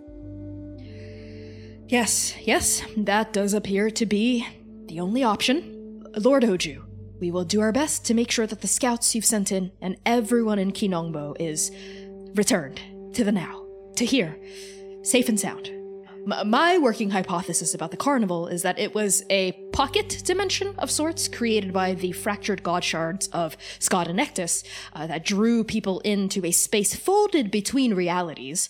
Uh, so if that's what's happening here in Kinongbo, you probably won't be able to reach us once we're in there. And we might not be able to reach people outside of it too.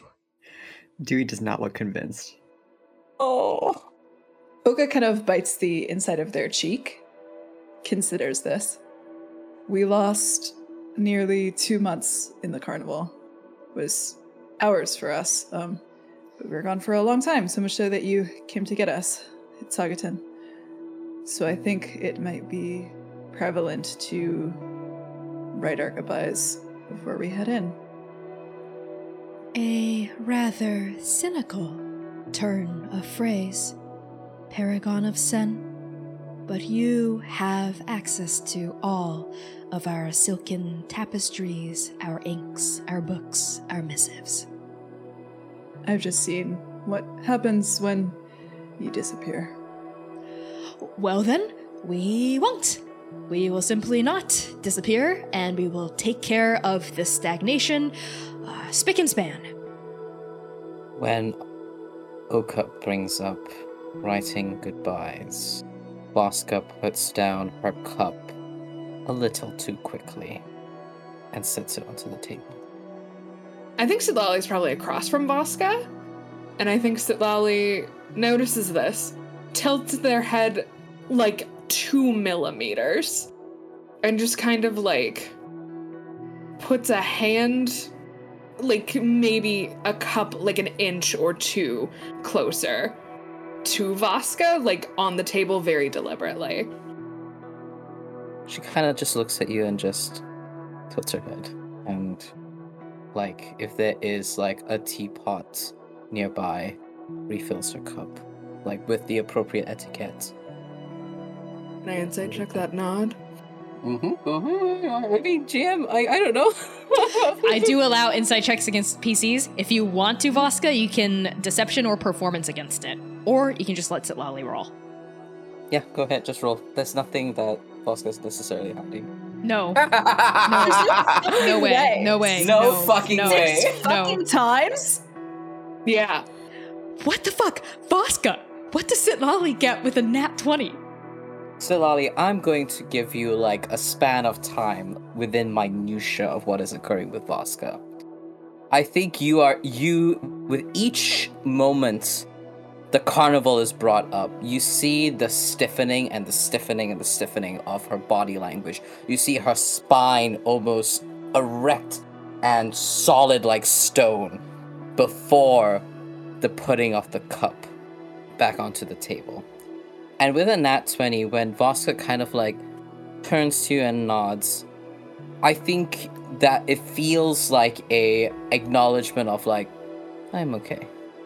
I'm just putting, I'm just refilling my cup of tea. Everything is fine. With their other hand, under the table, they draw a quick sigil in the air and cast sending and just say, so Voska, in your mind, you hear, I've seen denial before, but, like, this is incredible. And, you know, as a master of deception myself, I see you, and we can talk. There is a pause as Voska responds, thank you. I appreciate the check-in. It is just not the best place. Let us talk. Thank you. And Sitlali nods once, like almost imperceptibly, like in like as she is taking mm-hmm. a, a sip. When, as you're like completing the sending, Voska, usually when folks like receive a sending, there's kind of like that mental of like, oh, I'm thinking in my head. Nothing. Just ice cold, sipping the tea from her cup, and her eyes train on you for a moment. The little f- steam from the gla- from the cup rising against the smoke gray eye. And compared to the very fine, I think, minute detail of the conversation that these two uh, high wisdom motherfuckers over here are having, I think Oka has extremely obviously stopped listening again, and they're like staring into their teacup, and they look kind of dissociated and just like they are somewhere else entirely, and there is no way they can hide any of that off of their face. They are just staring into their teacup now. Well then, if our minds are exhausted of questions, the six of you are free to sleep here for the night, recuperate your strength, gather any resources you might need. You are esteemed guests of the great Uniter herself for your stay. Uh, thank you, Lord Henka Oju. We will make sure to take you up on that offer. Of course. I say we charge in there and we, uh, rescue this godchild, huh? Seems pretty straightforward. If anyone tries to stop us, I'll hit it with my sword. Usually that works. Even against the chrysalis. Voska wordlessly and silently exhales and um, kind of gives the appropriate bow. Thank you for your patience, Lord Oju. We will be sure to alleviate the stagnation. I appreciate your assistance, Paragon of Nabusa. And of course, my patience runs as long as the Ruku River to the Sigirni Ocean. That's a long way. That's like several hundred miles.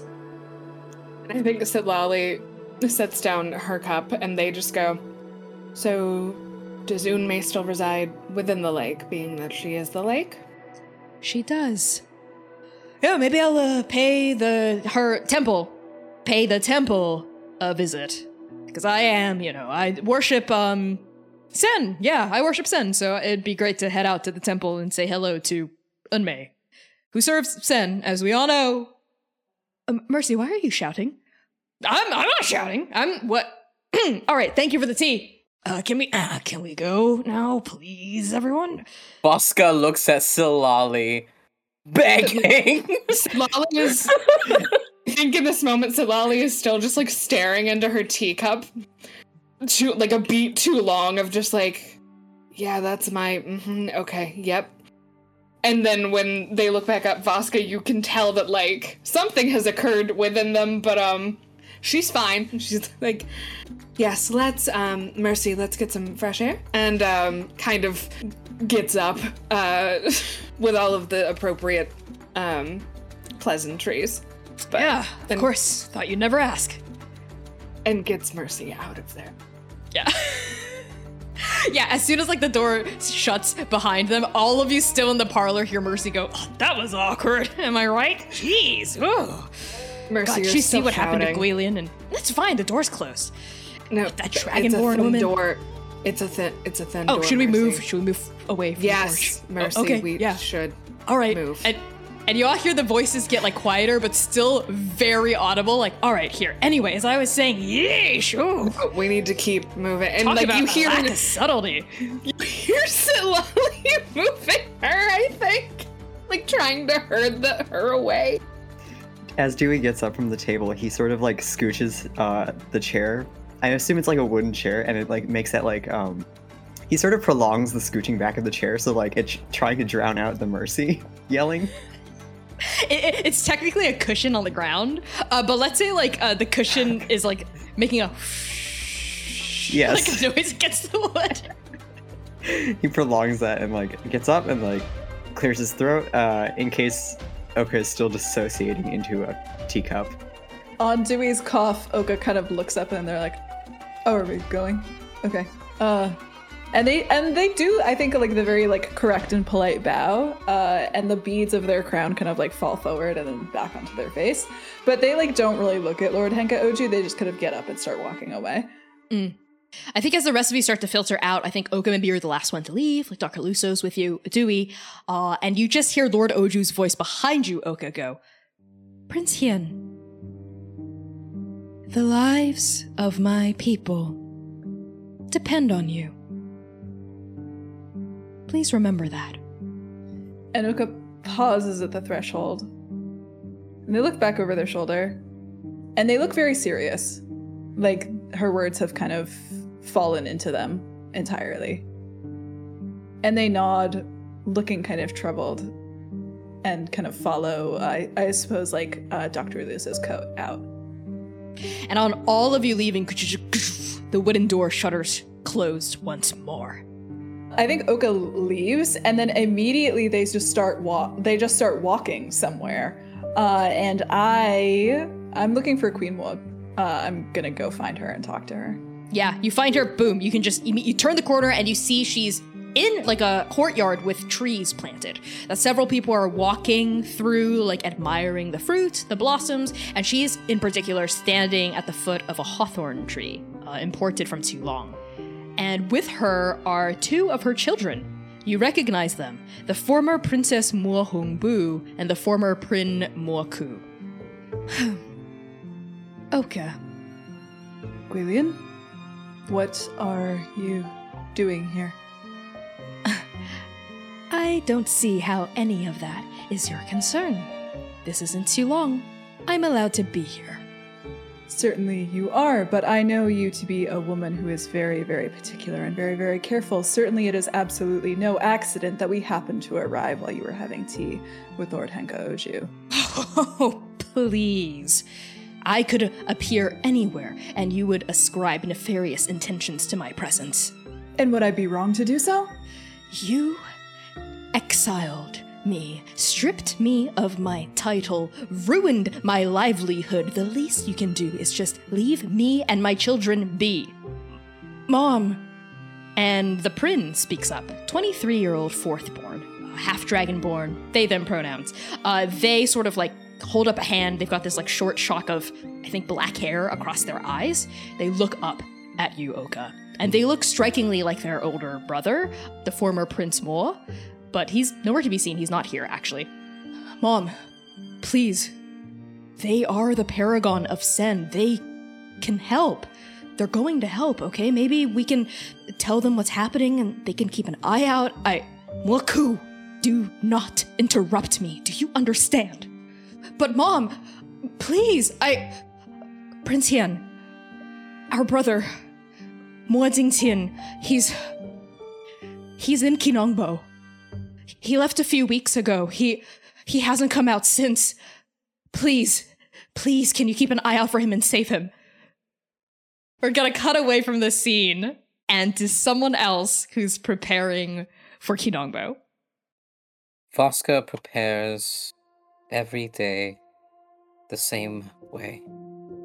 She places the zither upon her lap as she sits kneeling and plucks the strings to try and find Atalanta. Foolishly, a true act of futility. But she does it nonetheless. And the same answer comes back. I think she would find like a... Because there's a beautiful temple nearby, she would go around the perimeter, kneel down, take in nature and the comforting sounds of the water hitting the shore, reminiscent of Nabal, reminiscent of the temple in which where Atalanta sits. And there she will pluck the zither. Mm, your song, sorrowful and futile, rings out over the gently lapping waves at the shore. You ask a question into the great beyond. You get no answer back. Until you hear a voice, snapping you out of your reverie. Nice song! Did you, uh, write it yourself, or, uh, did you learn it on some paper? I think there is, as she is plucking, like, it, there's a, a moment where she plucks it, and it's like, it's not that it was played badly, but it's definitely, like, a minor key, so it just sounds just slightly off, not like how you would end the song, just slightly off. And looks forward. I did write this, yes. It's pretty. Thank you. You know, I've played the zither a few times myself, uh, just plucking at it. And, you know, it's like no matter how you play it, it sounds good. So, I mean, that sounds nice. Would you like to play? Yeah. You mind? Uh, picks up her zither and kind of like... That, like, she kind of stands up courteously and then sits down so that she sits adjacent to Mercy and kneels mm-hmm. down like a like a mentor would, teaching a little child how to play a zither. You condescendingly move to the side, and Mercy sort of sits down, all swagger and bravado, and puts puts her fingers out. There's like a flash of like a hmm. potential futurity where you see her just like absolutely break the strings. She's plucking them, right? Because her fingers are huge. Voska looks at this in fear. I'm gonna have her roll I just performance. Restrained it. I just restrained this. At disadvantage because she's not proficient. Yeah, yeah, yeah, yeah. That yeah. was a nat one. I rolled a six and a one. I thought you got rights and could roll a nat twenty as well. No. I got a six and a one. She plucks a single string and all of them break. Just they like whip and lash off of like the wood of the instrument and like hit her face. Ow! I think your instrument's broken. To every human being who is not exceptionally perceptive, not a single muscle moves in her face. Not a single one. She kind of like gazes at Mercy up and down. I think that is an astute observation, yes. Yeah, maybe you like, um, what's it called? You, you tuned it wrong? My tuning was fine, but it is no matter. Nothing... Are you sure? Because it, it broke, like, real easy. Like, I wasn't even trying to break it. It just broke. It's all right. Tis a delicate instrument, and there's a level of delicacy, tact, to wielding it. Mm. I understand if it was too delicate for your experience. Mm. Yeah, yeah, no, no, that makes sense. It was a little too uh, flimsy and weak. Right, we agree. Oh. So, Atalanta. Yes. Is there something you wish to ask me? No, no, no, no, no. It's just, um, you ever, uh, okay, here's a question for you. Have you ever been stuck in traffic on the Heavenly Road, you know, like on a mule or whatever, and this asshole cuts you off, right, to the left, and they, like, charge ahead, but there's a toll booth. You're both stuck at the same toll booth, even though they charge right ahead in front of you. There's, like, a moment where we're both... We're both there and looking at each other, and you're just sort of like, huh, even though you rushed ahead, we're both still stuck here at the same toll booth.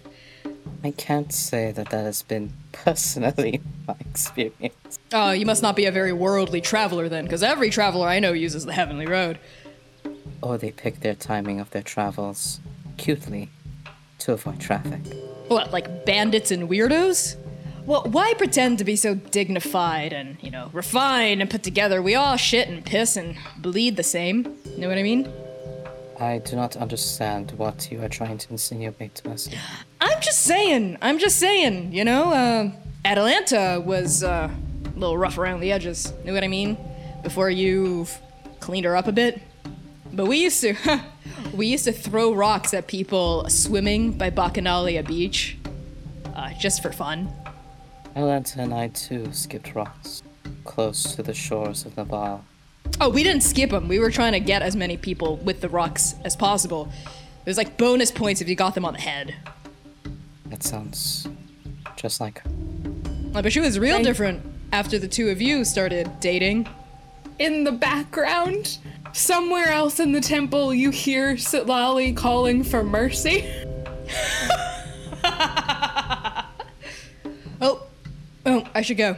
Yeah, Sitlali uh, probably wants to see me because, you know, we're dating and we're in love and stuff. So I hope you find that again. Yeah, because, whoo, man, she really did leave me for you and then just die, huh? And you weren't there to save her, right? So, uh, good talk. Should probably restring that instrument. And Mercy's gonna get up and start to leave.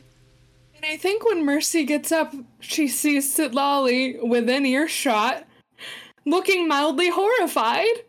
Hey, Sitlali. Voska was just teaching me how to play the zither, but I already knew how. Why don't you go say goodbye to your ex-girlfriend? Uh, yeah, yes, I will. I was on my way to do that. Mm-hmm. And she starts to walk away. Yeah, and I think Sitlali approaches um, Voska hesitantly. Um, Not a muscle moves uh-huh. throughout that entire interaction, but picks up the zither and begins to slowly loosen the notches of which the strings are attached to remove them. Because otherwise it'd be very unwieldy to carry. I think Sitlali takes in the damage and just, do you want me to fix that? I can... I have mending, if that would help. I know it won't be tuned the same. You'd still have to tune it, but you don't have to restring it necessarily. Voska, like, her head was focused upon the zither, so she was looking down upon her lap, and looks up to you as you arrive before her and smiles politely, warmly, and says, "Oh, no, no, it's, um... it is all right. Yes, it will not tune the same, but there is also a, a practice to restringing what is broken. Tis the, as she plucks it, the acknowledgement that something is broken, acknowledging the loss, and attempting to find common ground within what is new." And then as she removes that old broken string, she brings in a... a roll of new string as she gently begins to restring it and tighten it.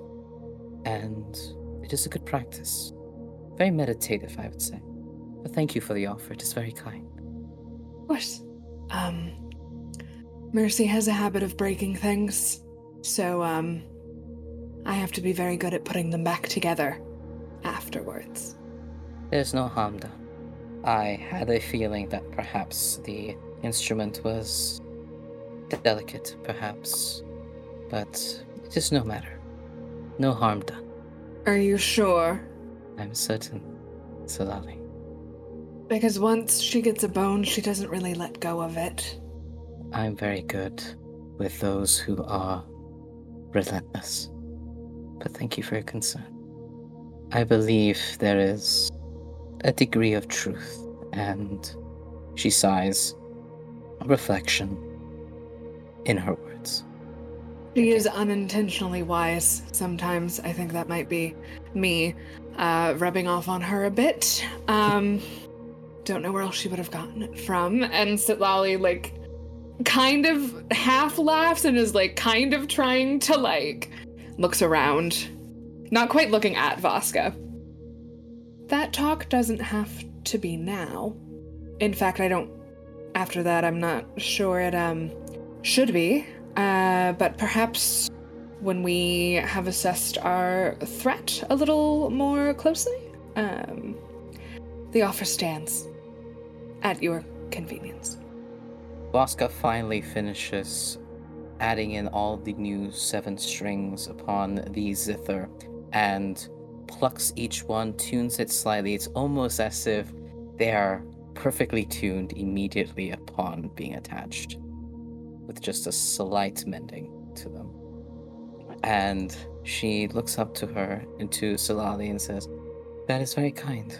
I will be sure to take some time to speak with you when we have a better understanding of what is occurring in Kinobu.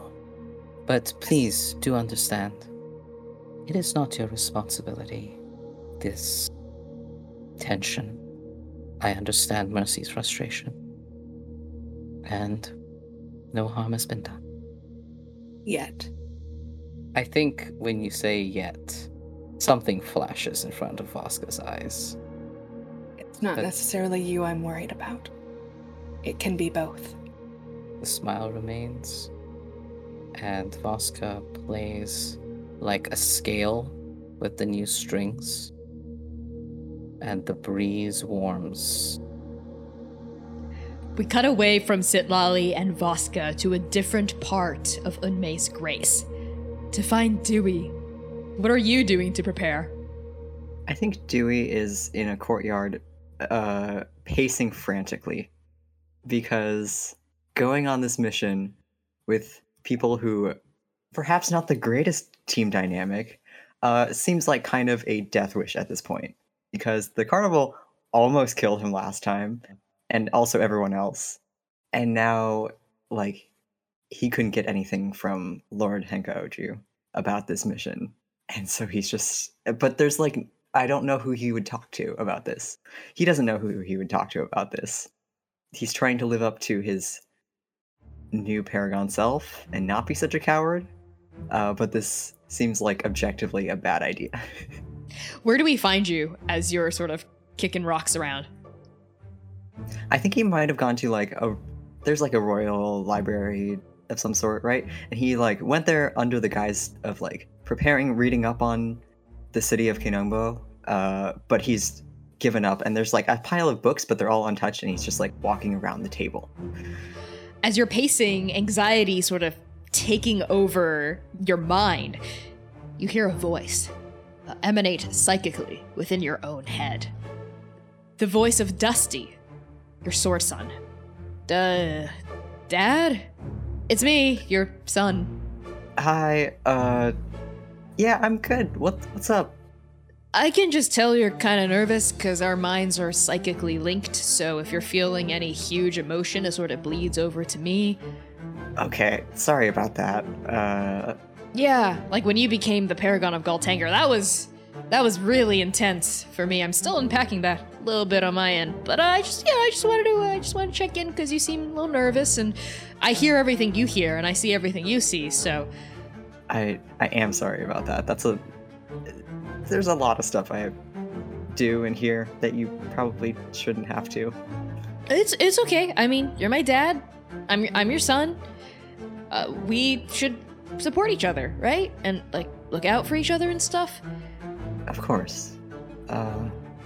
Hey, how do you feel about Voska and Sitlali? I mean, they're not like Manaya or V. They're pretty different, so it's a new group. They're pretty different. They're not uh, a Biku either. They, they're great. I'm sure they're extremely really? competent. I, I don't know. I, I mean, the, yeah, sure, competent. But like they, you know, like, I don't know if you picked up on this, but like there was some sort of weird energy in like the tea room between them. And Mercy really doesn't seem to like Voska. Like really doesn't seem to like her. Yeah. Yeah, that one I can, I can see the lines connecting those very clearly. Uh, yeah. Yeah, it's just like maybe not the best time for us to be heading into the la- the final god shard. If we all die in there, I don't want I don't want to take you down with me. But that won't happen, right? Because you're a paragon and you'll protect us? I mean, I'll do my best, but... I, I believe in you, Dad. I've seen all the incredible things you've done, and now that you have that not god jar anymore, what it, it's like that little furnace strapped to you, maybe you can do even more incredible things and protect us all? I mean, ideally, but... Come on, Dad. You just gotta believe in yourself, right? Like, I believe okay. in myself as a sword. You should believe in yourself as a person. I believe in you, too, as both a sword and also my kid. Also my kid. Um, mm-hmm. Still not sure how that one works, but... It's pretty straightforward. Sievert's table fell on me, and then I gained sentience. what's what's not and to I follow? Gained a, and I gained a child? I don't know. I can believe in myself as much as I can believe in myself. Uh, but it's... if the rest of, if the rest of the party isn't like getting along, I don't know how much I can influence that. Well, maybe it's not your job to make them get along, but maybe you can just sort of, like, focus uh, on the task and watch out for your friends when they need you. How do you know all this? Wait, hold up. How are you giving me advice about this? You're... I've been strapped to your back for almost a year. I've seen everything you've seen, Dad. I saw what happened in the carnival. I saw what happened in Toulon. I saw what happened in Dabathati after my... eyes were opened. I don't really have eyes, but you know what I mean. And everything in the court. I've been a witness to all of this, to all of the failures and the successes and the shortcomings and the strengths and the weaknesses and the potentials of everyone in your group and of you, Dad. And I know you can do this. So if you can't believe in yourself, believe in me, who believes in you. I appreciate your confidence in me, though. Even after all you've seen. I know you used to run away a lot, and maybe a part of you still wants to, but it's the final God Shard. It's the last one, Dad. The last one. The last thing we have to do before we save Endake. You can do and it. Then, and then we fight the stranger? Yes, and then we fight the stranger, and I'll get to show off my brand new awesome moves. Bum bum, pow, slash, ah. slice. Don't worry, I'm not actually moving on on on your hip. I get scared, sorry. I know. I, I used to be really out of control, yeah, when I was a preteen. But now, but now, you know, I'm a little bit more disciplined. You're gonna kick butt, Dad. You're gonna kick butt. Say it with me. I'm gonna kick butt. Say it. And Dewey looks around, so no one's watching. He's like, I'm, I'm gonna kick some butt. I could kick some butt. Louder, louder, more more confident. Well, I could kick some butt out there. Dewey, what are you doing? Ah, uh, reading. Books? You see, uh, reading these books on the table.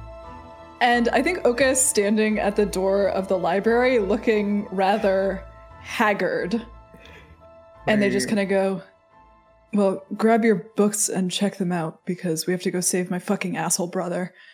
Uh, and they turn on their heel and walk out. Wait, wait, which one? You have a brother? Okay. Uh, and Dewey leaves, I think he leaves the books, uh, and he just follows after Oka, and he's like, wait, hold up, you gotta elaborate. You can't just say that and leave. We cut to Oka saying it and leaving. So, Oka, where do, where do we find you storming off to?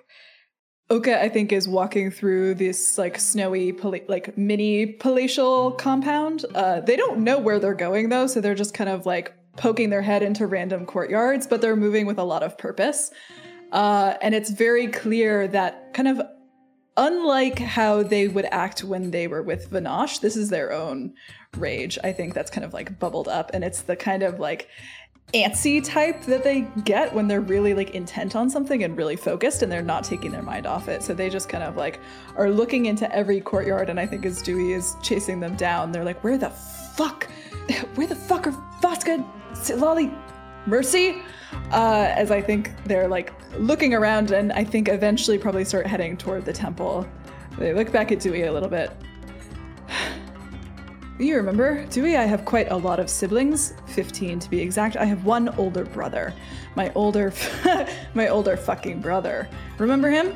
Yeah, I remember that asshole. Why do you want to save him? Because he marched his cute little ass into Kanangbo, apparently, to try to save his uh, family's reputation, apparently. That's what so Moko said. So, um, yeah, yeah. And they look like a little unhinged. They just kind of nod and look at Dewey. So we gotta go right now? Soon? Did you need some books or something? What were you even doing? Uh... Reading. Uh, wait, what? I, I thought you wanted to kill the guy last time you saw him. We have beef, but we're family. So, I think actually the last time I saw him, I was specifically not letting him die. So I would like to actually keep that thread going. Um, so if we could just find Sitlali and Voska and Mercy and uh, Hitsagiton, that would be lovely. And Oka is, I think, kind of like aggressively walking through the streets toward the temple over like one of the bridges that leads onto those platforms, and perhaps maybe like find like seeing Voska sitting there having like redone the, the instrument. Mm. Good. Okay. Uh, time to go. We're going to go tonight, I think. Voska finishes the last scale as the zither is now tuned. Um, suddenly is there, kind of looks Oka up and down. Something the matter? Did you learn something new? Mm-hmm. No. No. A family thing. Voska stands up. Post haste then. Whenever you're great. Thank you for your uh, expeditious uh, movements. Let's go, please. Oh, we heading out now? Uh, and all of you hear Mercy's voice coming from the temple out on the water. She's like walking back across the wooden bridge toward the shore. Yeah, I just uh, wrapped up my goodbyes here, so I'm ready to go whenever. Where's uh, the doctor? Uh, uh, here, here, here. Sorry, I've been collecting soil samples from this area. I hear if an emissary resides in an area, then the ground itself becomes divinely blessed in some way, or mutated, depending on the emissary. Uh, I'm ready. Uh, Oka, are you all right? You look a little disturbed. Oka just kind of stares, dis- disturbed. We can talk on the way. I managed to secure ourselves uh, some mounts. Uh, until we get to the periphery of Kinongbo, then we should make it in on by foot. Voska has already stepped out and walked, I think, as soon as, like, Mercy showed up and was like, oh yeah, I did this, and closer to where the doctor is, and it's like, shall we? We shall. All right then, onward to Kinongbo. Uh, and we cut to your party traveling southward toward Kinongbo. To get there, you have to ford the Ma River, uh, which forms kind of like a northern border uh, to Kinongbo, but that's very easily done. And true to word, it does take about three days uh, to travel over land and water to get to a vantage point where you can see the capital itself. So I think this travel is, you know, pleasantly awkward, given the bristly interaction between Voska and Mercy back at Unmei's Grace. Mercy does continue to sort of like push your buttons a bit. I think like dropping references to past lovers, you know, to like sometimes being very on the nose about, you know, Atalanta's dead, as we all know. Even though like it, it was a conversation not about that in any way, shape, or form. Stuff like that. And Doctor Aluso just spends their time, I think, on the cart that's pulled by these two oxen, sketching the landscape around them uh, in like a truly beautiful way, just like in one of their journals, just taking in this part of Jukai and whatnot. Uh, so real quick, how is each of you conducting yourself during travel? I think Sitlali desperately wants to be scrying, but like knows that it's not going to work, so there's like a frustration, like nothing that like they would normally work works, you know? So like, and they're like, well, that would be a waste of very expensive materials, so like, no. I think they they're rifling through their stuff and they come across a clump of hair, straggly blonde hair. And I think, and like, I think they're sitting in the wagon for this. Um, and I think she just kind of pulls it out and holds it very tightly, very securely, and just thinks about Adam.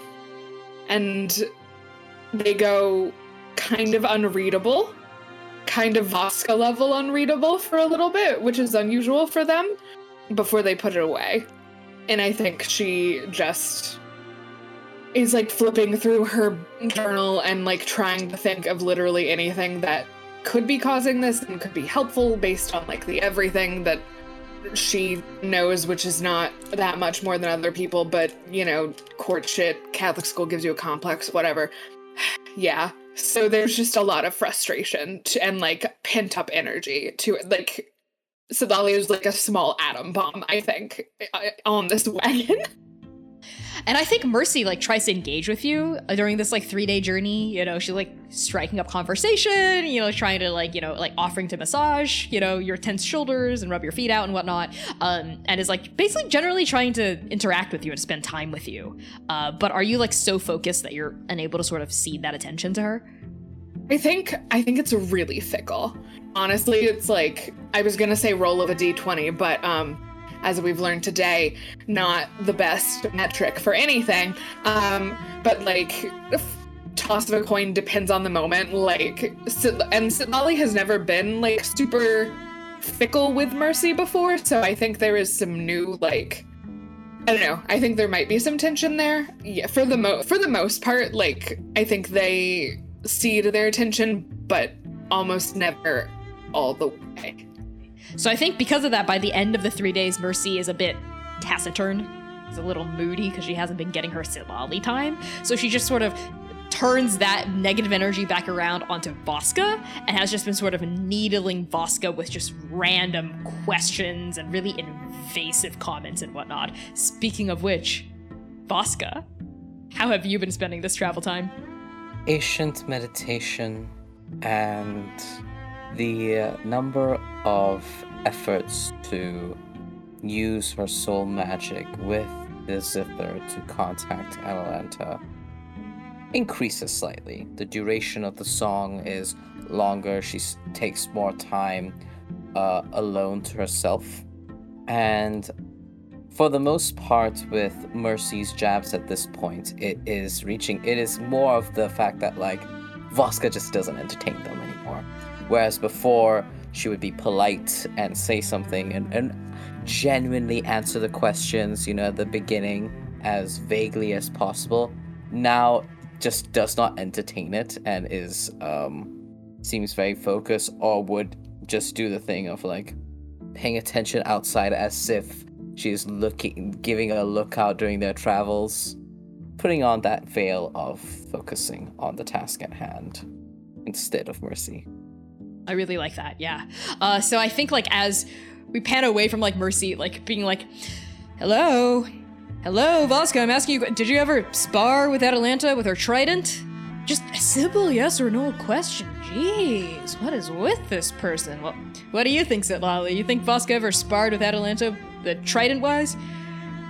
What? Sorry, I was... No, you know what? Never mind. It's just, I'll just sharpen some javelins or whatever. No, babe, not the javelins. No, no, no, no I'm it's so- fine, it's fine, it's fine. Go do, look at your hair or whatever. It's it's fine, it's no, fine. I'm so- just, don't worry about it, don't worry about it. I'm here and I'm worrying about it.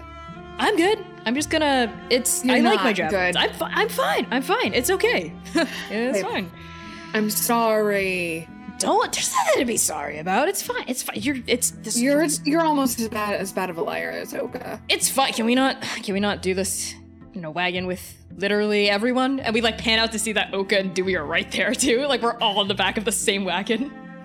I think Dewey's been noticing this, uh, and in an attempt to keep the peace, has been like asking each member of the party sort of like trying to like occupy their time uh, one-on-one with Dewey. So he'll ask like the most like inane like requests of people. He'll be like, oh, Mercy, like, can you help me? Um, I can't lift like the buckets of water for our camp tonight. Can you help me? Like, it's all the way over there. Uh, and to just try to like occupy as much time to keep the peace so they're not interacting. He'll be like, uh, like, oh, Voska, can you teach me to like uh, play the zither? And he's terrible at it, uh, but he's just trying to... The warmest smile and the warmest attention upon you from Voska when you ask her to like mentor you through the zither. She isn't even like necessarily like constantly like at your ass to kind of like practice whatever, but whenever you do show an interest, like it is a stark contrast just energy wise from everything else of how Voska treats you. It's just the warmest smile. Sometimes when you make a funny mistake, there's like a a brief chuckle. You see kind of like the facade breaking a little bit. Dewey's got the most, like, he's got just terrible, like, butterfingers, like, ham hands, butterfingers, can't play this thing. And I think also maybe, like, another thing he's uh, asked of Mercy is, like, oh, can you, like, show me how to, like, um, wield these, this ridiculous number of javelins you've made? Can I, like, can you teach me how to, like, hold one? And she's just, like, absolutely breaking down his self-esteem in the process of teaching. What are you doing? Why are you holding it like that? Do you not... You told me... know how to use your body in any way beyond just reading books and other nerd shit? You told me hand over hand, right? Like... Oh my god. I don't want to get too mean. Ask Connie to, to Dewey, but... Okay. Imagine, no, imagine Mercy not having an outlet for her needling for a couple of days. I think this is... Dewey will take it. Are, are your hands eternally coated with butter or something? I thought my grip was fine on them. I didn't even move them that much. You know what? Just just stand there. Just stand there and let me show you what would happen if I'm using a javelin against you. I'm not actually going to hurt you, but... And, like, Mercy, like, grabs the javelin from you and starts, like, like past your face, past your face, like, under your wing, under your wing, like, right between your legs, like, bam, bam, bam, bam, bam. Like, you're dead there, there, there, there, there, there, there, dead, dead, dead, dead, dead. Gods. And this isn't even the one I coated with poison. I'm very thankful for that. And Dewey's got his eyes pressed shut, and he's, like, in mortal terror. He's, like, reminding himself, at least they're not arguing. At least they're not arguing. Oh, my God. Okay, and now we're going to cut over to Oka. I want to know what Oka's doing during travel. Oka has reverted a little bit, unfortunately, I think, to how they kind of acted the first few weeks that they were at Doctor Aluso's. Um, but also they kind of take up the habit that they actually started in Arc one, where they sleep during the day, um, because if they sleep during the day, they don't have nightmares, and that means that they can actually keep moving at night because they drive the cart at night. So I think they try to sleep through most of this, and they've definitely, like, woken up in the middle of the day while they were trying to sleep in the back of the cart, punched Mercy in the arm as hard as they could to get her to shut up and stop asking Voska horrible, ridiculous questions, and, like, going back and trying to sleep again. Um, but when they are awake, like in between the mornings and the nights, they are kind of out of it. They are sleeping during the day, but they still have these like really dark circles under their eyes. Um, and they are kind of obsessively reading Shuhai Miao's diary over and over and over. And I think like just like in the evenings during dinner, when like the overlap period of when Oka is awake and when everyone else is awake, Oka is like, they have their bowl of soup or whatever, and they have the diary and they're bleeding on it and reading it, right? And that's the only thing they do. You like watch them get to the end and then they go back to the beginning and start doing it again, just over and over and over, obsessively reading the same passages again and again and again. Even though they have literally translated it into their own journal several times, they just like keep reading it, and then they like look up and they keep reading it again. Um, and they don't do much talking to anyone, particularly. Oka, something you notice, that you begin to notice, as you are poring hours and hours over Shuhai Miao's diary. It's subtle, but it's happening. The passages change. At first, just a word or two there. A V replaced with an A. Numbers are shifted and eleven becomes a six, but it's unmistakable. so gradual. You don't notice because it's happening right underneath your nose, but it's only when you compare it with the passages you've written in your own journals, based on a hunch, that yeah, the passages shift and are almost completely different. Like from when you first started recording them to now. And the change is all over the place. Like one particular journal entry toward the beginning, right? Like, oh, these monsters, right, that are attacking us on the battlefield are so weak and flimsy, like they're constructed out of shadows woven from molasses or like woven from sugar string. Like that has been like wiped away completely and replaced with like, these foes are formidable.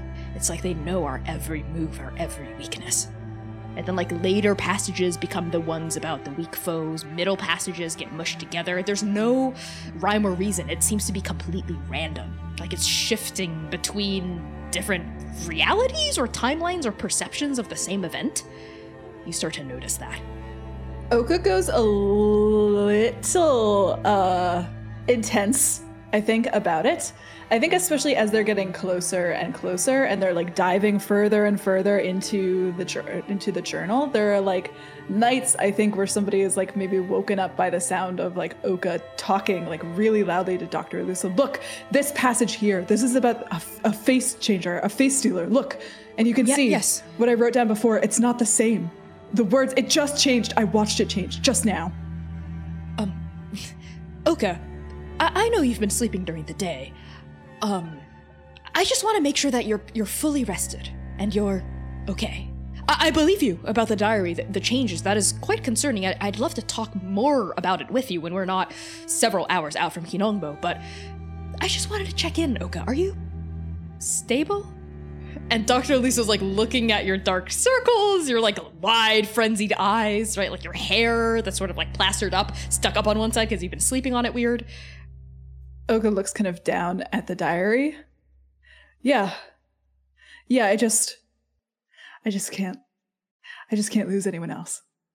Too important to fuck up this time. Just trying to be prepared.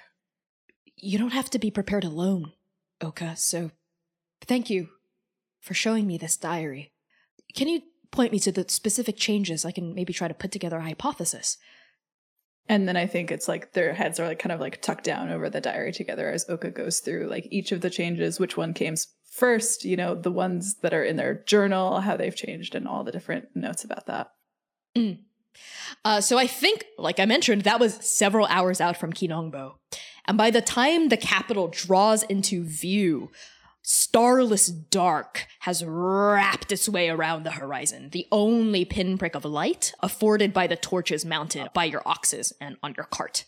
And I think like there's like a, a groaning moment as like your steeds make their way to the top of a hill, and you all see Hinongbo, city of secrets, capital of Jukai, built atop a tall hill in the near distance, overlooking the Ruku River to the south and the Ma River to the north.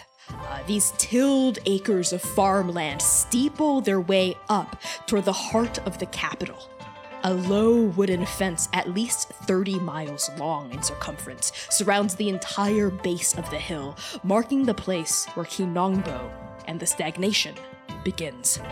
And from your vantage point up high, surrounded by, I think, like still snowy trees and little frosty rocks, you can see the buildings that comprise the capital, staggered at different elevations like a ziggurat.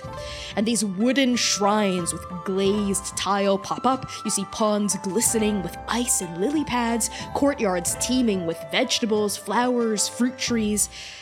And finally, at the very top of the hill, towering above everything, a massive pagoda, at least eighty stories tall, visible from miles away. This is Kinongbo Shrine, the largest altar to Sen in all of Jukai and the crown jewel of the Emerald Palace. Doctor Aluso nods grimly. All right, we're just a few minutes out now. Puts out their palm and oof, like an orb of blue light appears. Uh, and they like cast this like gentle light out to like illuminate your path. All right, everyone, let's uh, try to stay together, yes? Wonderful. Uh, oh, and uh, Mercy... I know one of your exes was a monster therapist, but I don't know if she was licensed. If you would like to, you know, seek perhaps some counseling. I have I have a list of doctors I could recommend. And like Doctor Elisa's like following after Mercy, who's just forging on ahead. Voska whistles and gives Doctor Aluso a bardic inspiration. That's sweet. Yeah, Doctor Aluso pauses in talking to Mercy and just, oh, I feel uh, tingly. Was that you, Voska? Thank you. I don't know what comes ahead, but I hope we do not separate. I appreciate that, Voska. I think your party, then, guided by Doctor Luso's light, begin to make your way down this hill you're perched upon and toward Kinongbo, toward that low wooden fence surrounding the bottom uh, of the mountain. And as you get closer and closer and closer to that fence, you don't notice anyone immediately beyond it. You don't see people like standing in like statue formation or anything like that. It's just quiet, looks normal, feels normal. Though by the time you get within, I want to say sixty feet or so of the fence, all of you feel the weave sort of tense.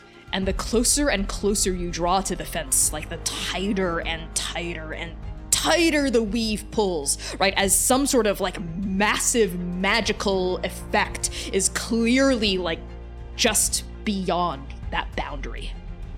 And I think like Doctor Aluso pauses, like maybe like a foot or two away from the fence. And it's sort of like almost like a, a like a black hole or some sort of like f- gravitational force, right? Is it there? You can't see it, but you feel it. You feel it sort of like etching along your nerves and like causing the hair on like the back of your neck to rise, right? And like I think like a tingle to sort of travel through your nervous system. Are we ready, everyone? Together? And I think as Doctor Aluso says that, Oka takes that step forward, and I think they were kind of be- like almost behind everyone. But they look completely entranced. And I think like as they take one more step forward, like the freckles on their face begin to glow a little bit. And usually their wings, like before the cataclysm, their wings were very ghostly and would kind of like just fly out of their back. And after the cataclysm, their wings now kind of tear out of their back. But this time they almost just like unfold out of this like soft part of their scapula as both of their wings just kind of furl out behind them, and they take a step in, past the threshold. Almost like they're dreaming. Oka, you step in, and we we follow you as you pass through an invisible barrier that sort of like shimmers, like you're like falling vertically into water, right? Like ripples, like past you, past your skin, past your wings. And Oka, as soon as you're within the boundary of Kinongbo, there is a blinding light, right? Like almost like there's someone's like right beyond it, invisible, shining light in your eyes. And I think you even have to like blink a bit, and we see your pupils like shrink, and like, oh, you blink like as you like adjust to this new light. And when your blinking settles down, you realize what that blinding ray of light was. It was the stars in the night sky above your head. Podcast editing for this episode is by C. Thomas of Oka Hien fame. Toss them a follow on Twitter at PieSharpArt. Transplanar R P G is proudly sponsored by at Dimitri Opines on Twitter and explain trade dot com, a negotiation skills training consultancy, because you can't ask to roll persuasion in real life. Check out explain trade dot com. Please consider giving us a five-star rating on Apple Podcasts. This helps so much with getting new listeners to find us. New podcast episodes drop every Tuesday. If you can't wait that long, tune into our live stream Saturdays at seven p.m. U S Central Time on Twitch at Transplanar R P G. Also, toss us a follow on Twitter, Tumblr, Instagram, and YouTube at Transplanar R P G. We also have a Patreon. Patrons get early access to episodes, character sheets, high-res art, and much, much more. And finally, a very special thank you to our Patreon paragons: Alex, Brooke Bright, Charles, Chiacres, Cora Eckert, Emma, Hat, Conding, Lex Slater, Lyle and Peanut, Purple Mouse, Riley, Scruffysis, and Target.